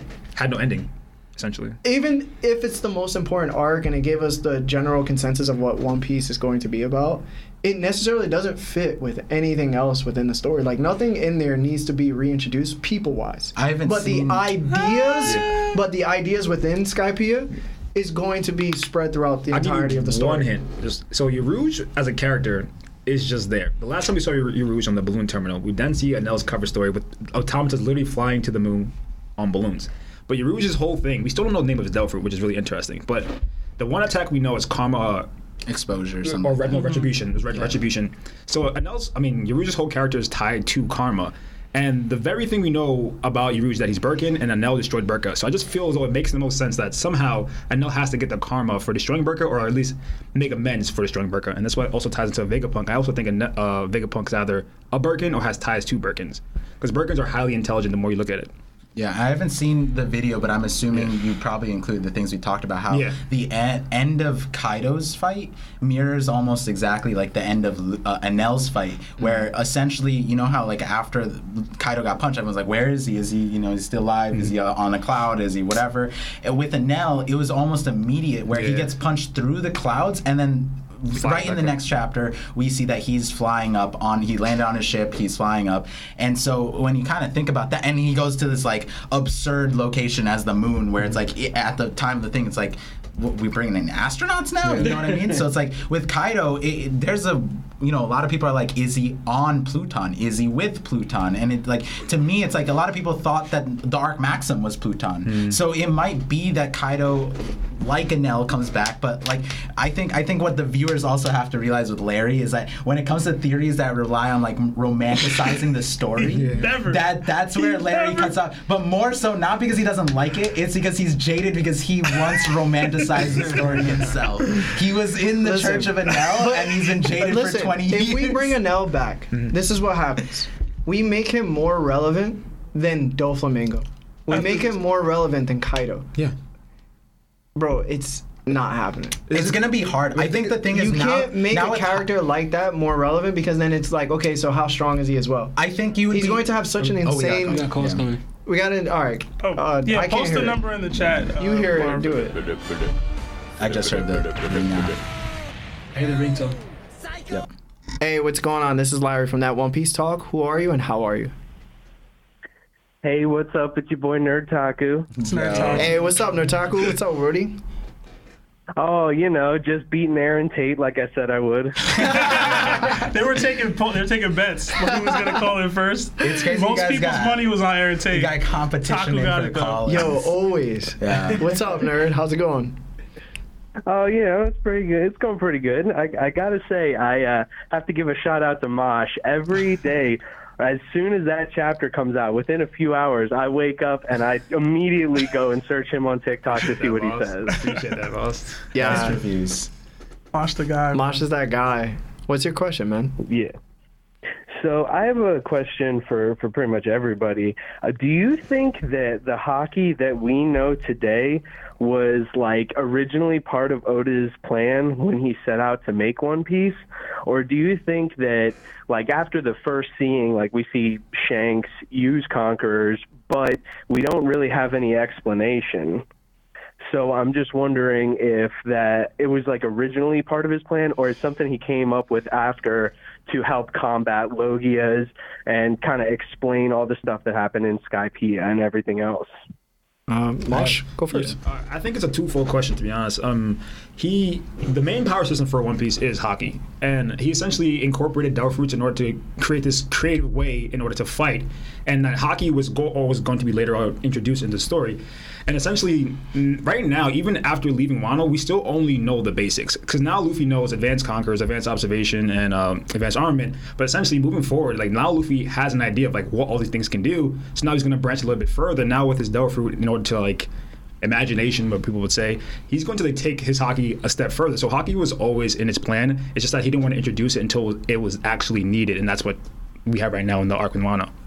Yeah, I would agree that I would say that hockey was probably the starting point for it, and the context and details that we get out of it, those things could be developed throughout the story, mm-hmm. right? It might be that, you know, like Oda has always said, he's been waiting for the last saga because this is what the original design, right? Mm-hmm. And my question has always been, right, like if you've seen my theories on elemental hockey and Conquerors, and I just talked with Vinland yesterday where it was just like, the powers that I'm describing are still like otherworldly compared to what we've known in One Piece. But what we also have to realize is that we haven't seen what Oda had originally planned. We saw the beginning stages, then there was essentially like not filler, but he stretched out, and he come out and said that. And this last saga is the real thing that Oda designed, and we're gonna get that now, and we'll be able to piece together how did Oda get from here to there. And honestly, in my mind, it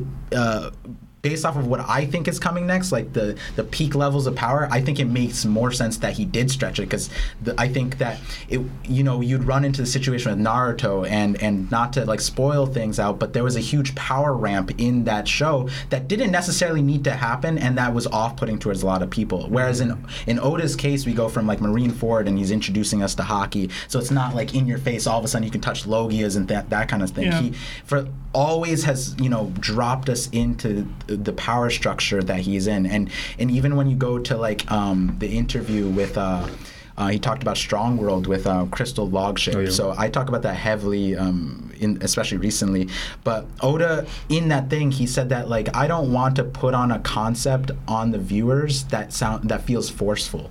So that's why he scrapped his first movie and he made Strong World instead. Mm-hmm. And that the concept that he was working with was emotions there. And so when you put that concept into other things in One Piece, it's like, yeah, he didn't want to force hockey down our throats. He didn't want to do all that stuff. He showed us it in Chapter 1, and I think he had an end goal, and everything in between is like either development or something to help us learn what Oda had envisioned with hockey. Because I think in a lot of other anime and manga, it's kind of straightforward. It's like chi, this energy, the mana kind of thing. But Oda contextualizes Conqueror's hockey in a different way. I don't think that was Nerdtaku. Did Taku leave, or that was someone else? Okay. I'm still here. Okay. Taku I've gone back and forth with this, because on one level I'm like, yes, he had to have thought all the way through to make hockey as detailed as it is, because for the main focal point of the show to be ambition and willpower, to piggyback it as the actual fighting force that you have to develop and use going forward, it just makes sense. Like, it just ties perfectly in. And then, like Par was saying, him hiding that, or like not just putting that as the basis to start, I think it shows a clear game plan of how he was going to elaborate on it. But I don't think he had these levels yet from the beginning. Personally, no, I just don't. Like, bypassing through and Rio kind of stuff, like, I don't think he was there with it. I used to debate with the twins all the time. Oda didn't have a clear idea of how he wanted to even show us hockey, which is why we got armament hardening, so that he could show a visual of it. And then it's like, well, this is what we're going beyond that. Yeah. And so like, testament to that is actually Road to Laugh Tale 4, mm-hmm. Where that we see the concept art for Gear 5. Yeah. And in the thing he said, like, power to make everyone come with me as a part of the Nika fruit. And he crossed that out because he didn't want that to be associated. But what we can see now, and you talked about it earlier, is that it probably somewhere along the lines, Oda's like, no, this is a sign of a conqueror. So I'm going to attribute this to a conqueror hockey, rather than putting a part of the Nika fruit power system. So we do see that in the Road to Laughter, how Oda might have adjusted. Yeah. You know, it could have went either way, and I think a lot of people would have been more upset if it was the Nika fruit that was doing that. I think it's the middling of it. Like, I think he always went, Conqueror's hockey will be able to be used, like, you can weaponize it. I think he always thought that. I think he always felt you can weaponize Conqueror's hockey. It's this in the middle stuff that we're getting that I don't think he had a full, like, oh, this is how it's going to be, this. Yeah. Which, so, in my mind, is cooler. It's wild that he was able to do it this way, but what do you guys think? Yeah, I think it's just been there since the get. Like, everything. Like, straight up. And I think that we saw all of it through the nine powers, I think, with the Rokushiki. Because it's like a prototype. So when me and Sebastian were arguing with the twins about this for like years, like 11 years ago. That's dope. What was it? What's his Lucci when he hit? Rankugan? Yeah, the Rankugan. Yeah. We were debating for like, oh my god, it used to go on for hours about if that was hockey or not. And in my opinion, it is. No, I think it's just. I think it's just. It's a training. It's basically just the basic of basic forms of hockey. The only thing I don't think he had down packed was just the coloring. Yeah. That's it. Yeah. I think it's the only thing. I think that's the only thing, but everything else was there. Like, for instance, the Sea King moment with Shanks is the earliest hockey moment that we have in the series. Yeah. How did he find Luffy in the ocean? Mm. Observation. Yeah. What happened? He used Conqueror's hockey. Mm. The only thing we didn't see was armament. But that came later on as the most basic form of hockey because then we seen other people using it earlier in the show. Dragon grabbing smoker. Yeah. Even Zoro. So it's like steel everything has always been there, but has he wanted to give us the full amount of it? No, because then we wouldn't be as interested as we are for this long. Yeah. And that's it for me. I believe he always had it in mind, and he would give us, like, I think, yeah, everyone kind of said it. He'd give us little tidbits of it, little demonstrations. Because also, too, I liked how he did it, too, because it kind of left you in suspense. Where is the show going to go from here? Because, for example, I know for me, when I first saw, later on, when we saw Aokiji and then even Doflamingo, when I saw Doflamingo stopping the vice admirals and everything, immediately I thought, Luffy's going to fight this person. I just know it. How is he going to beat him? Mm. You know, like, how would he be able to do it? If because Luffy would have nothing to do with, like, he'll be controlled. We see him controlling vice admirals, and Luffy, like, he's slowly getting stronger. I go, how will Luffy be able to stop that? How would he be able to beat this person? Doflamingo even control Jozu. Yes. And Sanji. Yeah. Well, I say there's a difference between controlling and stopping. And stopping. Yeah. Okay. To me, it's like, to me, I always say he's able to control vice admirals, but the stronger ones he's able to stop. So it's like, yeah, you're right, yeah. Like, so like to me, it showed that Jozu, even Sanji, were stronger than that. That's why he's only able to stop them. If you're weaker than that, he's able to control you fully, as make you manipulate you as a puppet, right? But then also, again, we saw like, because even I think some of the movies back where Luffy had to find another means to beat them. I named the movie, but going back, Crocodile, he had to use water, and then there was a movie where Sparta. This guy was made out of syrup. He had to use like flour to harden the syrup to fight him. You know, so y'all match. Still matter in one piece. No. So like then slowly throwing there because we saw it on Skype Island with the mantra introduced, like how people are experiencing like different forms of hockey, but just naming it something different. Right. So I thought that was cool. Ordered in and then realizing no, this is the power in One Piece, but he went the more creative route with I'm gonna give you fruits first. Yeah. You know, fruits wise are these crazy abilities, but the thing to combat these abilities will always be what's already inside you is your will. Yeah. So Taka, what do you think? You think he had it from the jump, like just all planned out, or you think it was like a, oh, this would be great, I can add this kind of thing? I think he had it from the jump. I think that Oda is really meticulous with his thought processes and how he came up with it. And I think you're right. I think he 100% established it as the baseline, but then he came up with the idea for devil fruits and was basically like, I should use this first. And I kind of like the way we see hockey because up until the point where Luffy gets hockey, we don't ever see hockey that's actually like physical, like armament. You know, we see even Marco and who was it, Vista, hit Akainu, and then he's like, oh, hockey users are a pain, but you don't see the armament on them. And it's really interesting and kind of beautiful that he took the time to be like, okay, I'm going to come up with this power system, but I'm going to introduce you guys to this one first because the main character has it, so you guys are witnessing it the same way that he would, and then as soon as he gets it, then you can see it now too. It's like so immersion.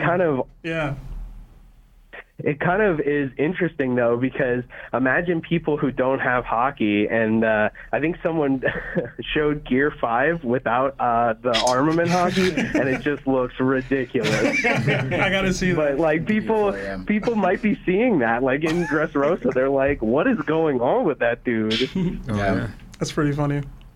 But, yeah, thanks for the call, Taku. Thank you, Taku. Yeah, man.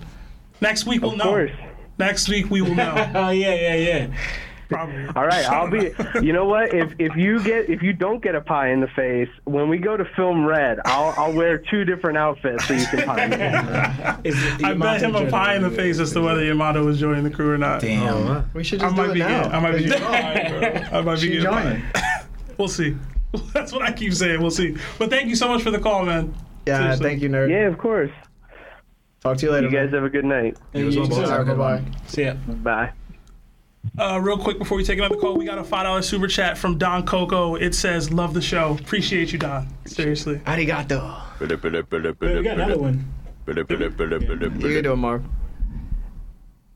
Hey, what's going on? This is Larry from That One Piece Talk. Who are you and how are you? It's Aaron Tate, guys. Hey. How's it feel to be number two? Yeah, today? You slipping, bro. I don't know, man. I'm not going down without a fight. It's because it's 7:30. This is when Aaron Tate would normally call. Yeah, that's true. That's true. We just recently moved to 2-hour episodes. Yeah, I like that part, Vision. I appreciate it.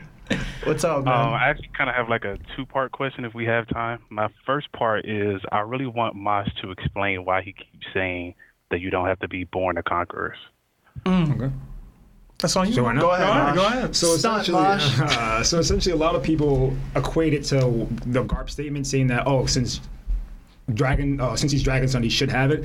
But to me, I believe a lot of the times, like, your ambition doesn't start when you're a kid. And a lot of the time, people tie it to ambition, king qualities. But at the same time, we don't see those qualities in a kid. Yes, we saw it with Zoro, but we didn't see it until later on after he went to the village, after he started fighting Kuina. We didn't see it with Luffy until after he met Ace and Sabo. We didn't see it with Katakuri until after the situation with Brule. We didn't see it with Doflamingo until after the situation with his family. So essentially, when people say you're born with it, essentially I think you grow into the ambition that you actually want, and then you apply that and you go about it in different ways. So essentially with Doflamingo, he later on not only uses his connection as Celestial Dragon, but then later on goes back to the kingdom and takes it over. With Luffy, he later on he meets Shanks, and then he becomes this great pirate. With Ace, yes, he's made his own pirate crew, but at the same time, he still bowed the knee to Whitebeard and actually joined his crew. And with Katakuri, essentially, and I always had this to Sanji. So Katakuri's Conqueror's Haki is basically tied to how he wants to protect his family. But essentially, everything that Sanji did was the same way. He did everything on Hokage because he wanted to protect Zeph. And essentially, Sanji's passion is tied directly to, like you say, his cooking. And essentially, let me take a step back. Katakuri always wanted to protect his family, so did Sanji. So his decision to go to Hokage Island was to protect not only Zeph, but also protect the Straw Hats. And him giving up his dream in order to protect the things he holds dearest to him is essentially what Katakuri did. He hid the fact that he would have his tea time and eat his donuts and lie on his back, but to his family, he was this like unbending figure that would never lose, and if anything happened, we could always rely on Katakuri. And essentially, when he fell, it was not only releasing the restraints that are on Katakuri, but essentially when Sanji finally got the okay from Zeph to go out to sea, he was like, okay, now I can truly chase my ambition, because my ambition was always to go find the All Blue. Katakuri's ambition was always to protect his family, but at the same time, he always had like this secret side to himself, and like after meeting Luffy again with Sanji, they were liberated to the fact that this is my ambition, this is actually what I want to chase. Essentially, Katakuri always wanted to be this figure for his family, but at the same time, not have to put on this facade at the same time, where Sanji always wanted to chase his ambition and go to find the All Blue, but at the same time, he felt indebted to Zeph, the person who gave up his dream in order to protect him and give him compassion, something he's never seen before up until that moment. So essentially, I think Conqueror's Haki you're not born with, but essentially you can attain a goal that would actually help you get Conqueror's Haki.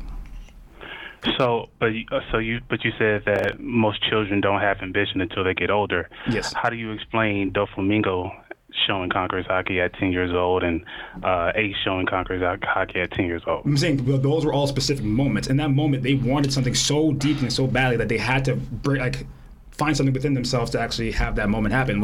So you think there's a trigger? Yeah. There's a trigger. Yeah. Okay. So essentially with Doflamingo was everything that happened, obviously, and then with Ace it was saving Luffy. So essentially that was the trigger, and Luffy essentially, his trigger was saving Ace. So essentially people saying that you're born with it. Not necessarily, because the earliest showing of Luffy having Conqueror's Haki was at Sabaody Archipelago when he calmed that bull down. Yeah. But I'm saying his true coming out party was like him knocking out literally all of Marineford to save Ace. So yeah, you can say that you can draw his first time using Conqueror's Haki back a little bit, but at the same time, his Conqueror's Haki didn't actually come towards him until he chose his goal to be the king of the pirates, and essentially that was like the trigger for him. And that's essentially what I'm getting at with Luffy. And you can like dial that, you can like look back to each of the persons that I just mentioned as well and find that very moment where they actually decided and flipped that switch. Yeah, I also think with the Ace and Doflamingo situation, I think a way I think about it is like if you put like 100 kids in that same situation, how many of them would step up and display what Ace and Doflamingo said in those moments? Not many of them, right? So then you eliminate those kids. Those kids probably wouldn't be conquerors. But then there are a certain amount of kids that would, you know, exemplify the same things that Ace, like stop, you know, don't hurt Luffy, or, you know, don't kill me in the Doflamingo situation.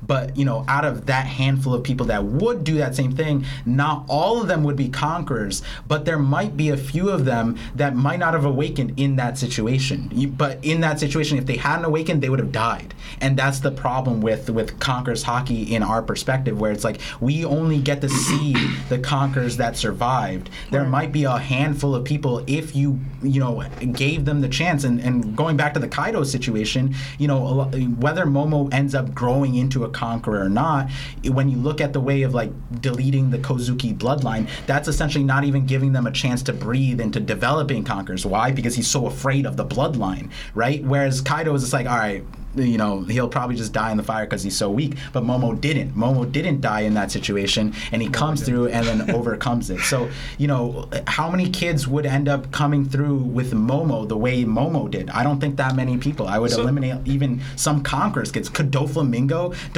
bratty ass in Momo's situation, even though he's a conqueror, I don't think he would be able to go through all the tribulations that Momo went through. So, you know, when we're talking about conquerors, and Moash brings up the point with Katakuri, right? Even Katakuri had a facade, had a mask that he was hiding to put on this portrayal that he was the GOAT, that he was number one. But he had a softer side. But and every conqueror probably has a softer side. It doesn't mean that you're just this hardcore menace from birth, right? So I really agree with a lot of what you guys are saying here.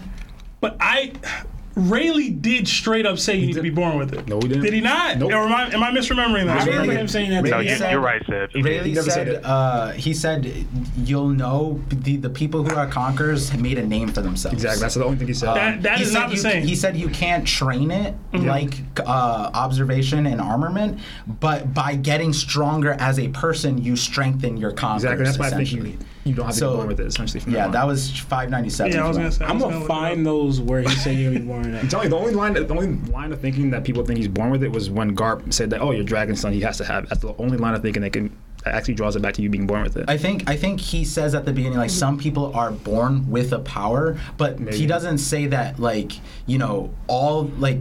He doesn't necessarily say like there's a million people in the world or something. He doesn't give us a number or anything, right? And that's where people, you know, put themselves in a hole where it's like, I think Don Shinjao said it. I'd have to go back and look at that one too. Didn't someone say it's in 1 in a million? Yeah. 1 in a million, yeah. Damn, but and then, that's the thing where it's like, you know, with the One Piece world is so vast that it's like we're in the 1% of 1%. If we're not meeting the conquerors here, right, they're grouping here. This is the war of the worlds, essentially. Doflamingo saying all the parties are coming together, which kind of implies that if this is the peak, you know, precipice of One Piece like history, we're gonna get a clash of multiple conquerors for sure. Okay, because real quick, because how I understood it is what I kind of explained to you the other day, Sebastian. I'm not gonna go into detail how much it because it's a lot, but how I said is like how I understood. You were born with a will and disposition that stands above others, right? But also how I learned it, because like it's not necessarily that you have to you're a conqueror as in you're conquering everything. Because look at Luffy. Luffy legit said, I think Roger said the same thing, I don't want to conquer anything or anyone, right? So I'm thinking about what does it mean by stands above others? To me, what I understood is it's like your ambition or there's towards whatever your goal is, whatever you want stands above others. That means it stands out above others. That means in 1 in a million, there's not another person like you that has this and build. Like we talk about Dr. Katakuri, right? His ambition, his desire, his will to protect his Nakama, his family, was so strong that it legit elevated him. Where like, I'm going to become this symbol of fear that no one will even touch my Nakama because I'm this. So like, it stood above others in Luffy, right? His drive to become what he wants to be stands above. There's no one like him in that aspect, right? In 1 in a million. So because like Luffy, in a way, is not in a sense a conqueror. He's trying to conquer everyone and everything. He wants to live free. right? But his ambition to live free, be the freest person on the sea, and have other people share that freedom too, stands out as in there's no one really like Luffy in that aspect. Who else can really symbolic? Luffy's became the symbolic of freedom because there's no one else like him in that aspect, right? So what I believe is that you're born with this one, but as they really what they said was like you grow with it because it grows stronger as you're going through life. Because like for example, Zoro didn't know that he was right. But that drive, because it wasn't his ambition isn't to stop at being the world's greatest swordsman. He also said he wanted to become so strong that even the heavens have to acknowledge his strength and know his name. Yeah. Right. So, and I know King will say, "Oh, you have kingly ambitions," but it wasn't just like, "Oh, is that made you a conqueror?" It's because your disposition towards that was unlike no one else. Right. The only person we kind of had that goal was kind of like Ryuma, you know, that wanted that to be that strong. Right, so I'm thinking that your conquerors, your ambition stands out, and it stands out that there's no one really like you in one in a million, right? Yeah. It'll take one person to have that disposition so strong towards your own personal feeling towards whatever. Yeah. Whitebeard, his thing was a family, and he wanted to protect that family. He wanted it so much. There's no one else like him that wanted that, because even people who had it, Big Mom, they didn't appreciate it that much. But Big Mom also had a different goal. Honestly, Big Mom's goal would kind of seem like she wanted to become Pirate King before even the title of Pirate King was even there, because she kind of said something like that. But again, her ambition tired towards of these that men treating her like Larry, what do you think before we get to Aaron's next question? I do want to clarify after though. I don't know, man.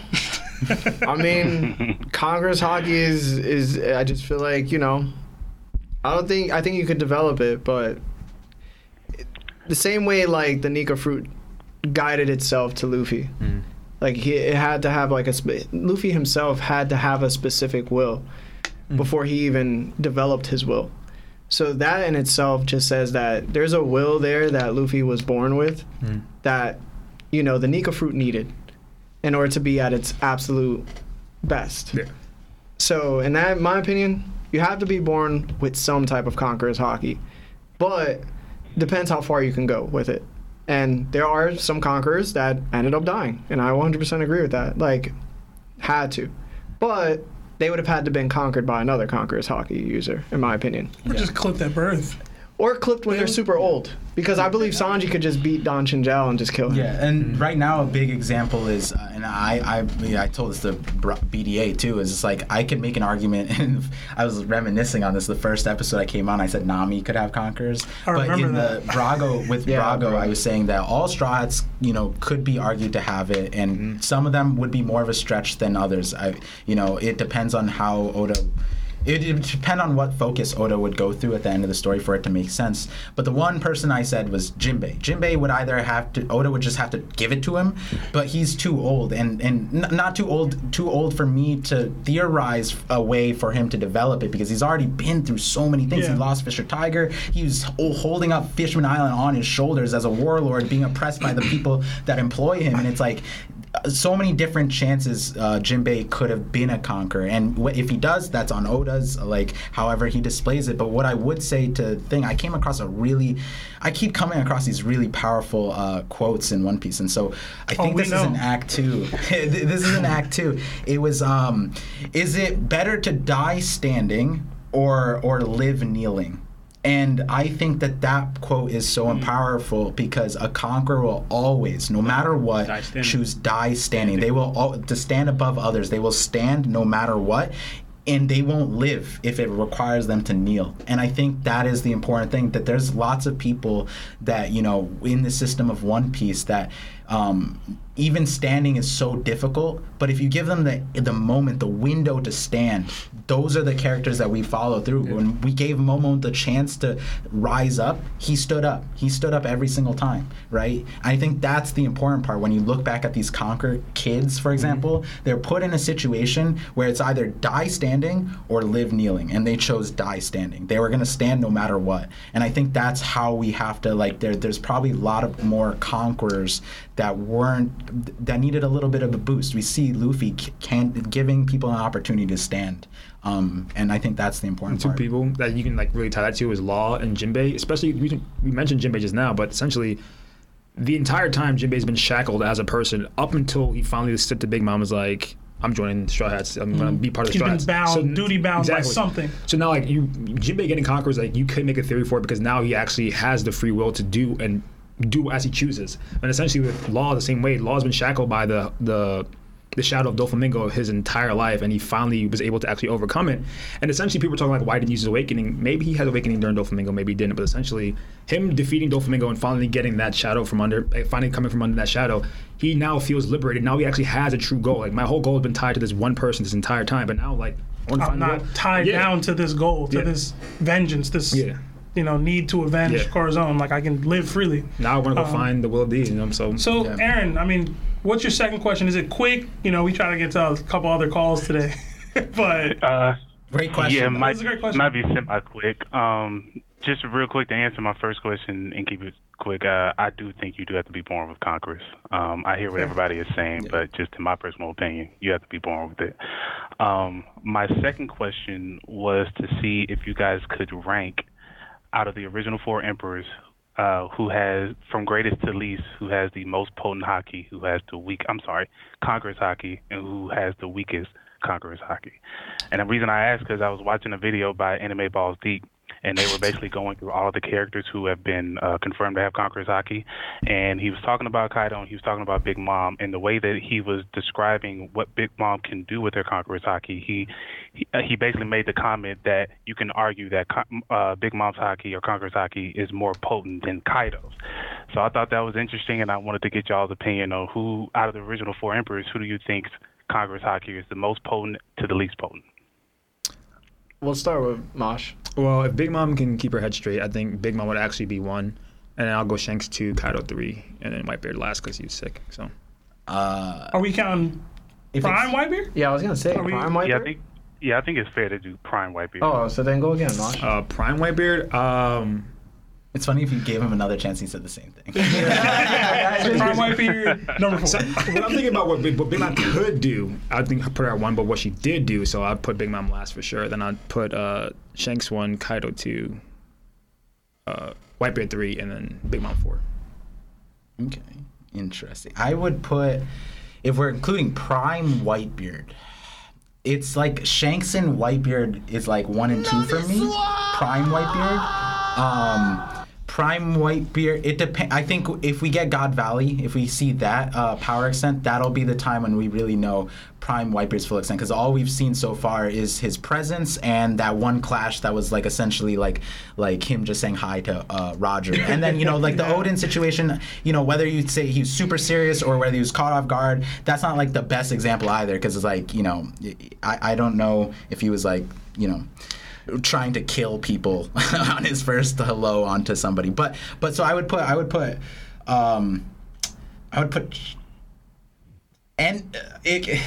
Shanks that we're gonna see in the last saga, then Prime Whitebeard, because I do think that we're gonna see powers that exceed the old, and then I'd put Kaido then Big Mom, which is. Big Mom could be so broken, bro. I hate it. She can be, but at this point, bold number 1. If we're going Prime Whitebeard, I'm putting him above Shanks, which, I mean, Shanks would be 2. Big Mom 3, Kaido 4, mostly just because of what their ambitions were. Kaido is out here trying to find a place to die and eventually die by the hands of somebody else that he was trying to be. Like, he was trying to be as great as other people. You know what I mean? Like, there was a lot of insecurity going on with what Kaido was doing. Big Mom was just trying to be great. You know what I mean? Like, I know I talk a lot of shit about her. Was she just trying to She wanted to be the king. And before it was even a thing. More than just food. Listen, clearly she was out for Kankurasaki's willpower. Big Mom didn't have much willpower. Yeah, she did, bro. If she wanted Snoosu, she got it. I'm talking about a couple situations. I'm talking about Hunger Pangs. I get it. Listen, you can come future ramen reference. I just, the ending of Kaido's whole thing kind of downplayed his Conqueror's Haki to me, as strong as he was. So I'd put him last for Conqueror's Haki specifically. I could see that, yeah. But yeah, so Whitebeard, Shanks, Big Mom, Kaido. So my biggest question of what Shanks did in Wano was, can Whitebeard do that? That was like the first thing I thought about. Yeah. And his prime. And I still don't know. Yeah. So I think God Valley would be this. Yeah. The time. So my list is probably the same as Par's. I would say Shanks 1, Prime Whitebeard 2. I want to say Big Mom would be 3, but because she was just written into the ground so badly, I have to, narratively, if I'm speaking, I would have to put Kaido above her. But if she wasn't, I think it's Big Mom. She has the ambition to become Pirate King or Pirate Queen, and Kaido's, like Sebastian said, he wanted to off himself. So yeah. I'm not saying that people that think that way wanna or don't have kingly ambitions, because if anything, they have too big of a kingly ambition, because there's, you know, obviously a misstep in their perception of themselves, which means that they think of themselves so much greater than how they feel. Yeah, than reality. Yeah. So I would think that Big Mom and Kaido would be tied. Mm. But I would say Big Mom should have had the bigger conquerors hockey amongst the both of them. But it would be Shanks, Prime, Whitebeard, Kaido, and then Big Mom. What about you, Long? Nah, I'm kind of agreeing with Par and what Larry said and how I would rank them, because you already know how I've been from what I've been saying for a while now. From what I've been seeing with Shanks, that his hockey level. So I'll just keep it short. Shanks. Prime Whitebeard, and I take Kaido over Big Mom, because also the to me utilization of your haki was kind of important. Big Mom barely even used it. Yeah, she used it maybe once. But I do want to say this though, Lawrence. When they tried to assassinate Kaido and they tried to assassinate Big Mom, Big Mom's conqueror's haki saved her life. Kaido just got stabbed up. No, see, that is true, but the thing is, Big Mom didn't even realize she was being assassinated, and then she let it out she let it out of emotion, instead of like, oh, I'm going to use it to block this attack. Where Kaido's is like, this is not going to kill me anyway. Why not let it hit me? I also think with Big Mom and Kaido, I feel like their characters in terms of like power scaling, it's really difficult, because the point that we see them in their life, they're both like, not washed up, but they're like jaded. They are jaded. If we being real, Big Mom put Law and Kid down, bro. And then she was like, all right, I'm done. I'm just going to go help Kaido. And then she got pieced up in this game. Yeah. Like, they do have these ambitions to see things, but then they're also just like, Kaido wants to die, and then Big Mom just wants to eat. So it's like, they're like 80 years old, and they're just like, I'm done with it. Aaron, what's your list before we let you go? Yeah, I think when it comes to Big Mom, she probably has the least amount of control over her conquerors than all of them, but potentially the most damaging. Yeah, so what we've seen her do with hers, Shanks is able to do, but with more control. So I would put Shanks number 1. I'm willing to give Whitebeard the benefit of the doubt, so I'll put him number 2. Like I said, I think even though Kaido has the most control over his versus Big Mom, I think just sheer potential for Big Mom, I think I would put her number 3 and then Kaido last. I see you, boy. That's what I'm talking about. Just for the audio bit, to include this, because I'm going to do this on my channel, but I was thinking, like, you know how Kaido's commanders are calamities? Mm-hmm. Don't hurt me. It'd be crazy if Big Mom was put under as a commander, because she would be Mother Nature. All right, Aaron. As a calamity. Aaron, we're going to let you go. That would be Kaido's leading the conquest. Yeah. We're not going to put anybody through it. Stop it. We're not putting anybody through this. This is bad. In Onigashima, that's how it was down. This is bad content. Yo, in Onigashima, that's how it was down. This is bad content. As a calamity, Mother Nature is a dope calamity, we're going to mute everything Par said in the video before it's posted. I love it. Anyway, Aaron, thank you for calling, brother. Hey, thanks a lot, man. I appreciate y'all letting me come and bother y'all every week, man. I really do. Nah, we appreciate it more. Take care, Brody. Hey, Marv, before we get into these last couple calls, we do have some super chats we need to catch up on. Mm-hmm. Daniel Parvision donated a $2 super chat. It says, are Lagia recirculated awakened paramecias? I had a video on that, yeah. I think they are. Yeah, we're going to have to answer after these calls. Yeah, I don't know about that one. Marv. That'd be interesting. Like they evolved. And then we got one from Oz. I'll read Oz's later. Hey, what's going on? This is Larry from That One Piece Talk. Who are you and how are you? Yo, Larry, Shane. Who is it? One of the mods. Shane. Oh, Shane! What's up, Shane? How are you, bro? Yo, I've been on a call for a while. I think last time. Yo, Marv, turn him up. Yeah, go ahead, Shane. My bad. I've been on for a while. I think the last time I was here, I said Lost Admiral level. Yeah, bro, you were bugging. Early pick. That was like one. the first call thing. But I got to rant really quick. Go ahead. Because I want to get y'all's perspective on it, what y'all think about it. All right. People putting Shiki as like the second strongest person in the verse is horrible. Thank you. Wait, who? Shiki? Thank you. Shiki is two in the verse. Who put that? He's not. He's saying people that I've heard. I genuinely believe that borderline Shiki is like top, if not second strongest in the verse. And these people aren't in the same tier as the Fisher Tiger being number one. It's like these people are more like, actually Shiki's number two. Essentially, I think the old are washed up, to be honest. Like, we're not going to talk about Roger and them, but I think Shiki's like not even like Admiral up there. So, the new Admirals, I think. So that's what I'm a big Shiki denier. Yeah. Larry's a big Shiki supporter. I don't think he's ever said top two. That's crazy. Yeah, he's not top two. Yeah, not even Larry's saying top two. So I think. Wait, hold on. I have gray scaling. No. I'm saying you didn't do that. Shiki's for you. Shane, not top two. Personally, Shiki is to me like the Doflamingo of his era, right? No, I think he's a kid. Damn, he's a kid. Oh, kid. I mean, that's reasonable. Yeah. No, I'm going to hang up on you, Shane. I'm going to hang up on you. Don't call up here and disrespect him that way. It's reasonable. I'm saying you're putting Shiki regardless, huh? No. Wait, isn't he saying a good... No, he's saying a bad thing about Kid. Okay, yeah, he's saying that clearly this dude is overshadowing this other man. I don't think he's above any of the OG Admirals for sure. But Shane, for you to say that would mean that after Luffy becomes Pirate King, do you think Kid's going to fall off? Or do you think Kid... Because I think Lawrence was saying last time, or was a caller saying that afterwards, will Kid become a Yonko after, we get the new thing? And so in that regard, Kid wouldn't fall off the way Shiki did, right? He about to feel you about this Kid's... I have the best answer to that, because I know exactly what you mean by that. For Gorilla Shiki, why people rate him as they do is they use like Chapter Zero. Mm-hmm, yeah. But in Chapter Zero, he has no W. None. They glorify Shiki for his L. Yeah, bro. He rated Roger on the ocean, and that was an L. He went to Marine Ford, went against Prime, Garpin, Sengoku, but it was an L.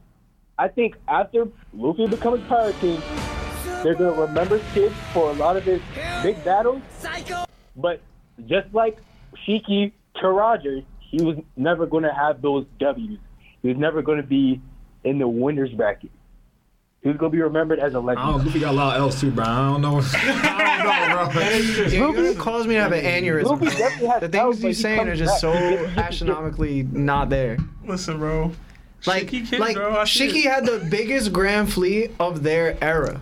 And lost to you know what I'm saying? When Shiki went to go to Marine Ford, who came out to fight him? Okay. You know what I'm saying? I'm not saying that Shiki top 10. I'm not saying Shiki top 5. What I am saying is you better throw some respect on Shiki's name and stop acting like his L's were really L's. Like, we could really just say during that Ed War that Shiki would have beat Roger if weather storm didn't just save dude. Can Roger swim? I thought Roger... Larry. What are we talking about? Larry. I mean, the narrative card did support what Larry said, where Roger... Shiki lost half his fleet, but Roger was in dire straits. But they never said it was because Shiki was strong. They said because he was surrounded by 50 ships, and I got one ship. All right, we'll be okay. You're almost, but what you're saying is almost like he's tantamount to Buggy, where Buggy's not doing stuff. I think he's strong. I think what Larry's point is more so, he has L's, but it matters who the L's were too, right? They're against Garden. It only mattered for him was Shiki, because King got L's exactly. Just Yagos. Yeah. Only Yagos. But Kid is a bomb and Shiki's a monster. Every time we see the Rocks Pirates in their silhouettes, who's there? Shiki. In the background. Okay, so when we see because when they talked about that, they said he's in the future, right? When they see the silhouettes of the supernovas. Yo, you guys are so disrespectful, bro. At the end of the day, we're not saying top 10. We're not saying top 5. Like, the idiots that are saying top 2, that's stupid. What I am saying is that Shiki is respected. Oh, yeah. And everybody should respect him and not play him at kid level. Kid too. How is Kid not respected? Yo, Shiki's stronger than Marco, bro. If you respect Shiki, you respect Kid. That's what I'm saying. No, we're not respecting Kid. He don't do nothing. They're both in the same room. They both take L's. No, they're not. The real fight here is that you guys like Kid and put him up here, and Larry is just like, that. Don't say their names. But Shiki is the same dude. No, he's not the same dude. He fights people stronger than him and loses. It's the same dude. It's the same person. My bad. Okay, you just said he had the biggest. This is like fighting Big Mom and Kaido. When if Kid was just to fight both of them at the same time, like that's what Shiki did with Sengoku and Garp, and got spanked. Yo, but he destroyed half a Marine Ford. Yo, he threw a ship. Yo, it was crazy. He can love it. I mean, I'm not really understanding. Like at the end of the day, like the only person that Roger pointed out to even give him comp was Garp or Sengoku. The dude went and fought both of them. If they only needed to take out Shiki because Shiki was such a bum, then Garp would have did it himself. Sengoku would have did it himself, but they didn't. Said Shiki was a bum. I'm just saying in the same breath. Shane's saying he a bum. And y'all comparing him to Kid. Who's a bum? Kid's not a bum. Kid is a bum. What we're really arguing is that Kid a bum or not? Kid's not a bum. Kid is just Shiki. We're right here. I mean, he was the first. Hey, listen. Right now, you guys are all agreeing. We're upset at Kid fighting. The same thing you praised Luffy for, Kid did without Haki, without training, without Rayleigh. Cool, bro. By himself. Cool, bro. And he still took an L to a monkey. Let's talk about Shane. Shane, I appreciate you for making it spicy here. We got to wrap, and I got to get to at least one of these super chats before we go. If you guys want to spice it up next time, take Larry's favorite character and say he's like Marco. Do it. I promise you. Marco. Never mind. Go the Admirals, though. But we do got to wrap. I do want to get at least this one super chat because it was sitting for a while. Thank you, Shane. Talk to you later, bro. Yeah, I did want to get to this one super chat because it was my fault. Let him talk, bro. I couldn't hear him. Shane, you still there? Yeah. Oh, go ahead. Speak. I just want to say we saw Kaido carry an island passively and fight a bunch of other people at the same time. So that basically negates Shiki, but... y'all stay safe, you know what I'm saying? All right, bro. Shane, I appreciate you, bro. Appreciate that you. That movie had people crazy. Listen, anyway, I didn't want to get this soup because it was sitting for a while, but it's from Oz D Phenom. He donated $5. He said, appreciate this episode, boys. Been down lately, and this always makes me feel better. Y'all are the goats. Yeah, love Oz, you too, Oz, for real. Much love, bro. Appreciate Thank you. Hope you feel better. Yeah, there's some more super chats. There's definitely some more soups. I don't know if we'd be able to talk about them. Yeah, I can read them. We can't speak to them. They'll be brought up in future episodes. Yeah, we got one from KJ. Says, in this new saga we are in, what are the flashbacks do you think will come first? Zoro's, Kaido's, or Rock's?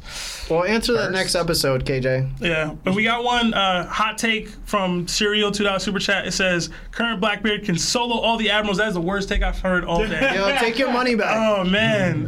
Keys were claps. And then one more from $5 from Rise Visuals. I didn't even realize y'all were live. Love the content. We need to see Larry's reaction to Buggy's Conqueror's Hockey the moment. Whatever it is. Yeah. That's not happening. All right. Anyway, everybody, thank you for the likes. I'm going to pass the floor to our guests, and then we're going to end the show. So, Moash, the floor is yours, brother. Tell them where they can find you. Tell them where they can get your content. Just tell them everything about you and all that stuff. Moash DMC. Stationed in Connecticut. I shouldn't have said it on the line, but I moved to New York. You can find me on TikTok and YouTube, Moash DMC, and Twitter, Moash DMC. One Piece, Black Clover, but mainly One Piece. That's pretty much it. Yeah. All right, and then Par, as usual. Yeah, before Moash ends his bit, let me just add into it, where if you guys aren't on TikTok yet, even though That One Piece Talk is, and I am there too, if you aren't, definitely get introduced to TikTok through Moash's channel. If One Piece, I'm telling you, there's someone who called in and said that's the first thing that they listen to. Yeah, and the way I started was the same way. Moash was, his reviews, I was like, yo, I want to do this. I want to talk to Moash. I want to, be a part of the community. So, shout outs to Moash. love, much love. Everyone go sub, go follow. He has a YouTube too. He doesn't shout it out, but he posts every single day this week. Yeah, he posts every single day. Crazy. So for me, you know, Parvision, my main channel. So the main thing is I've been delaying a lot of videos for the collaborations, and I'm so glad I was able to do it. And the tour ends here, so now I got a bunch of videos stockpiled, backlogged. It's in the works. I think it's Pluton Elemental, Conquerors Hockey, Void Century, then a Big Mom video, and then a Shanks video because Vinland wanted me to do another one. So we got all that, and then the main thing that's happening right now is my chapter reviews is on a podcast. So when you see my chapter reactions, I put the link in for that. So that's my biggest thing. Other than that, if you enjoyed seeing me here, I have streams where I stream 3 times a week. So much love to everyone here because they come in and support. Much love to the chat. Thank you guys for having me, and thank you chat for all the awesome calls and super chats. Yeah. And my segue was terrible. Used to this. But anyway, thank you, Moash. Thank you, Par.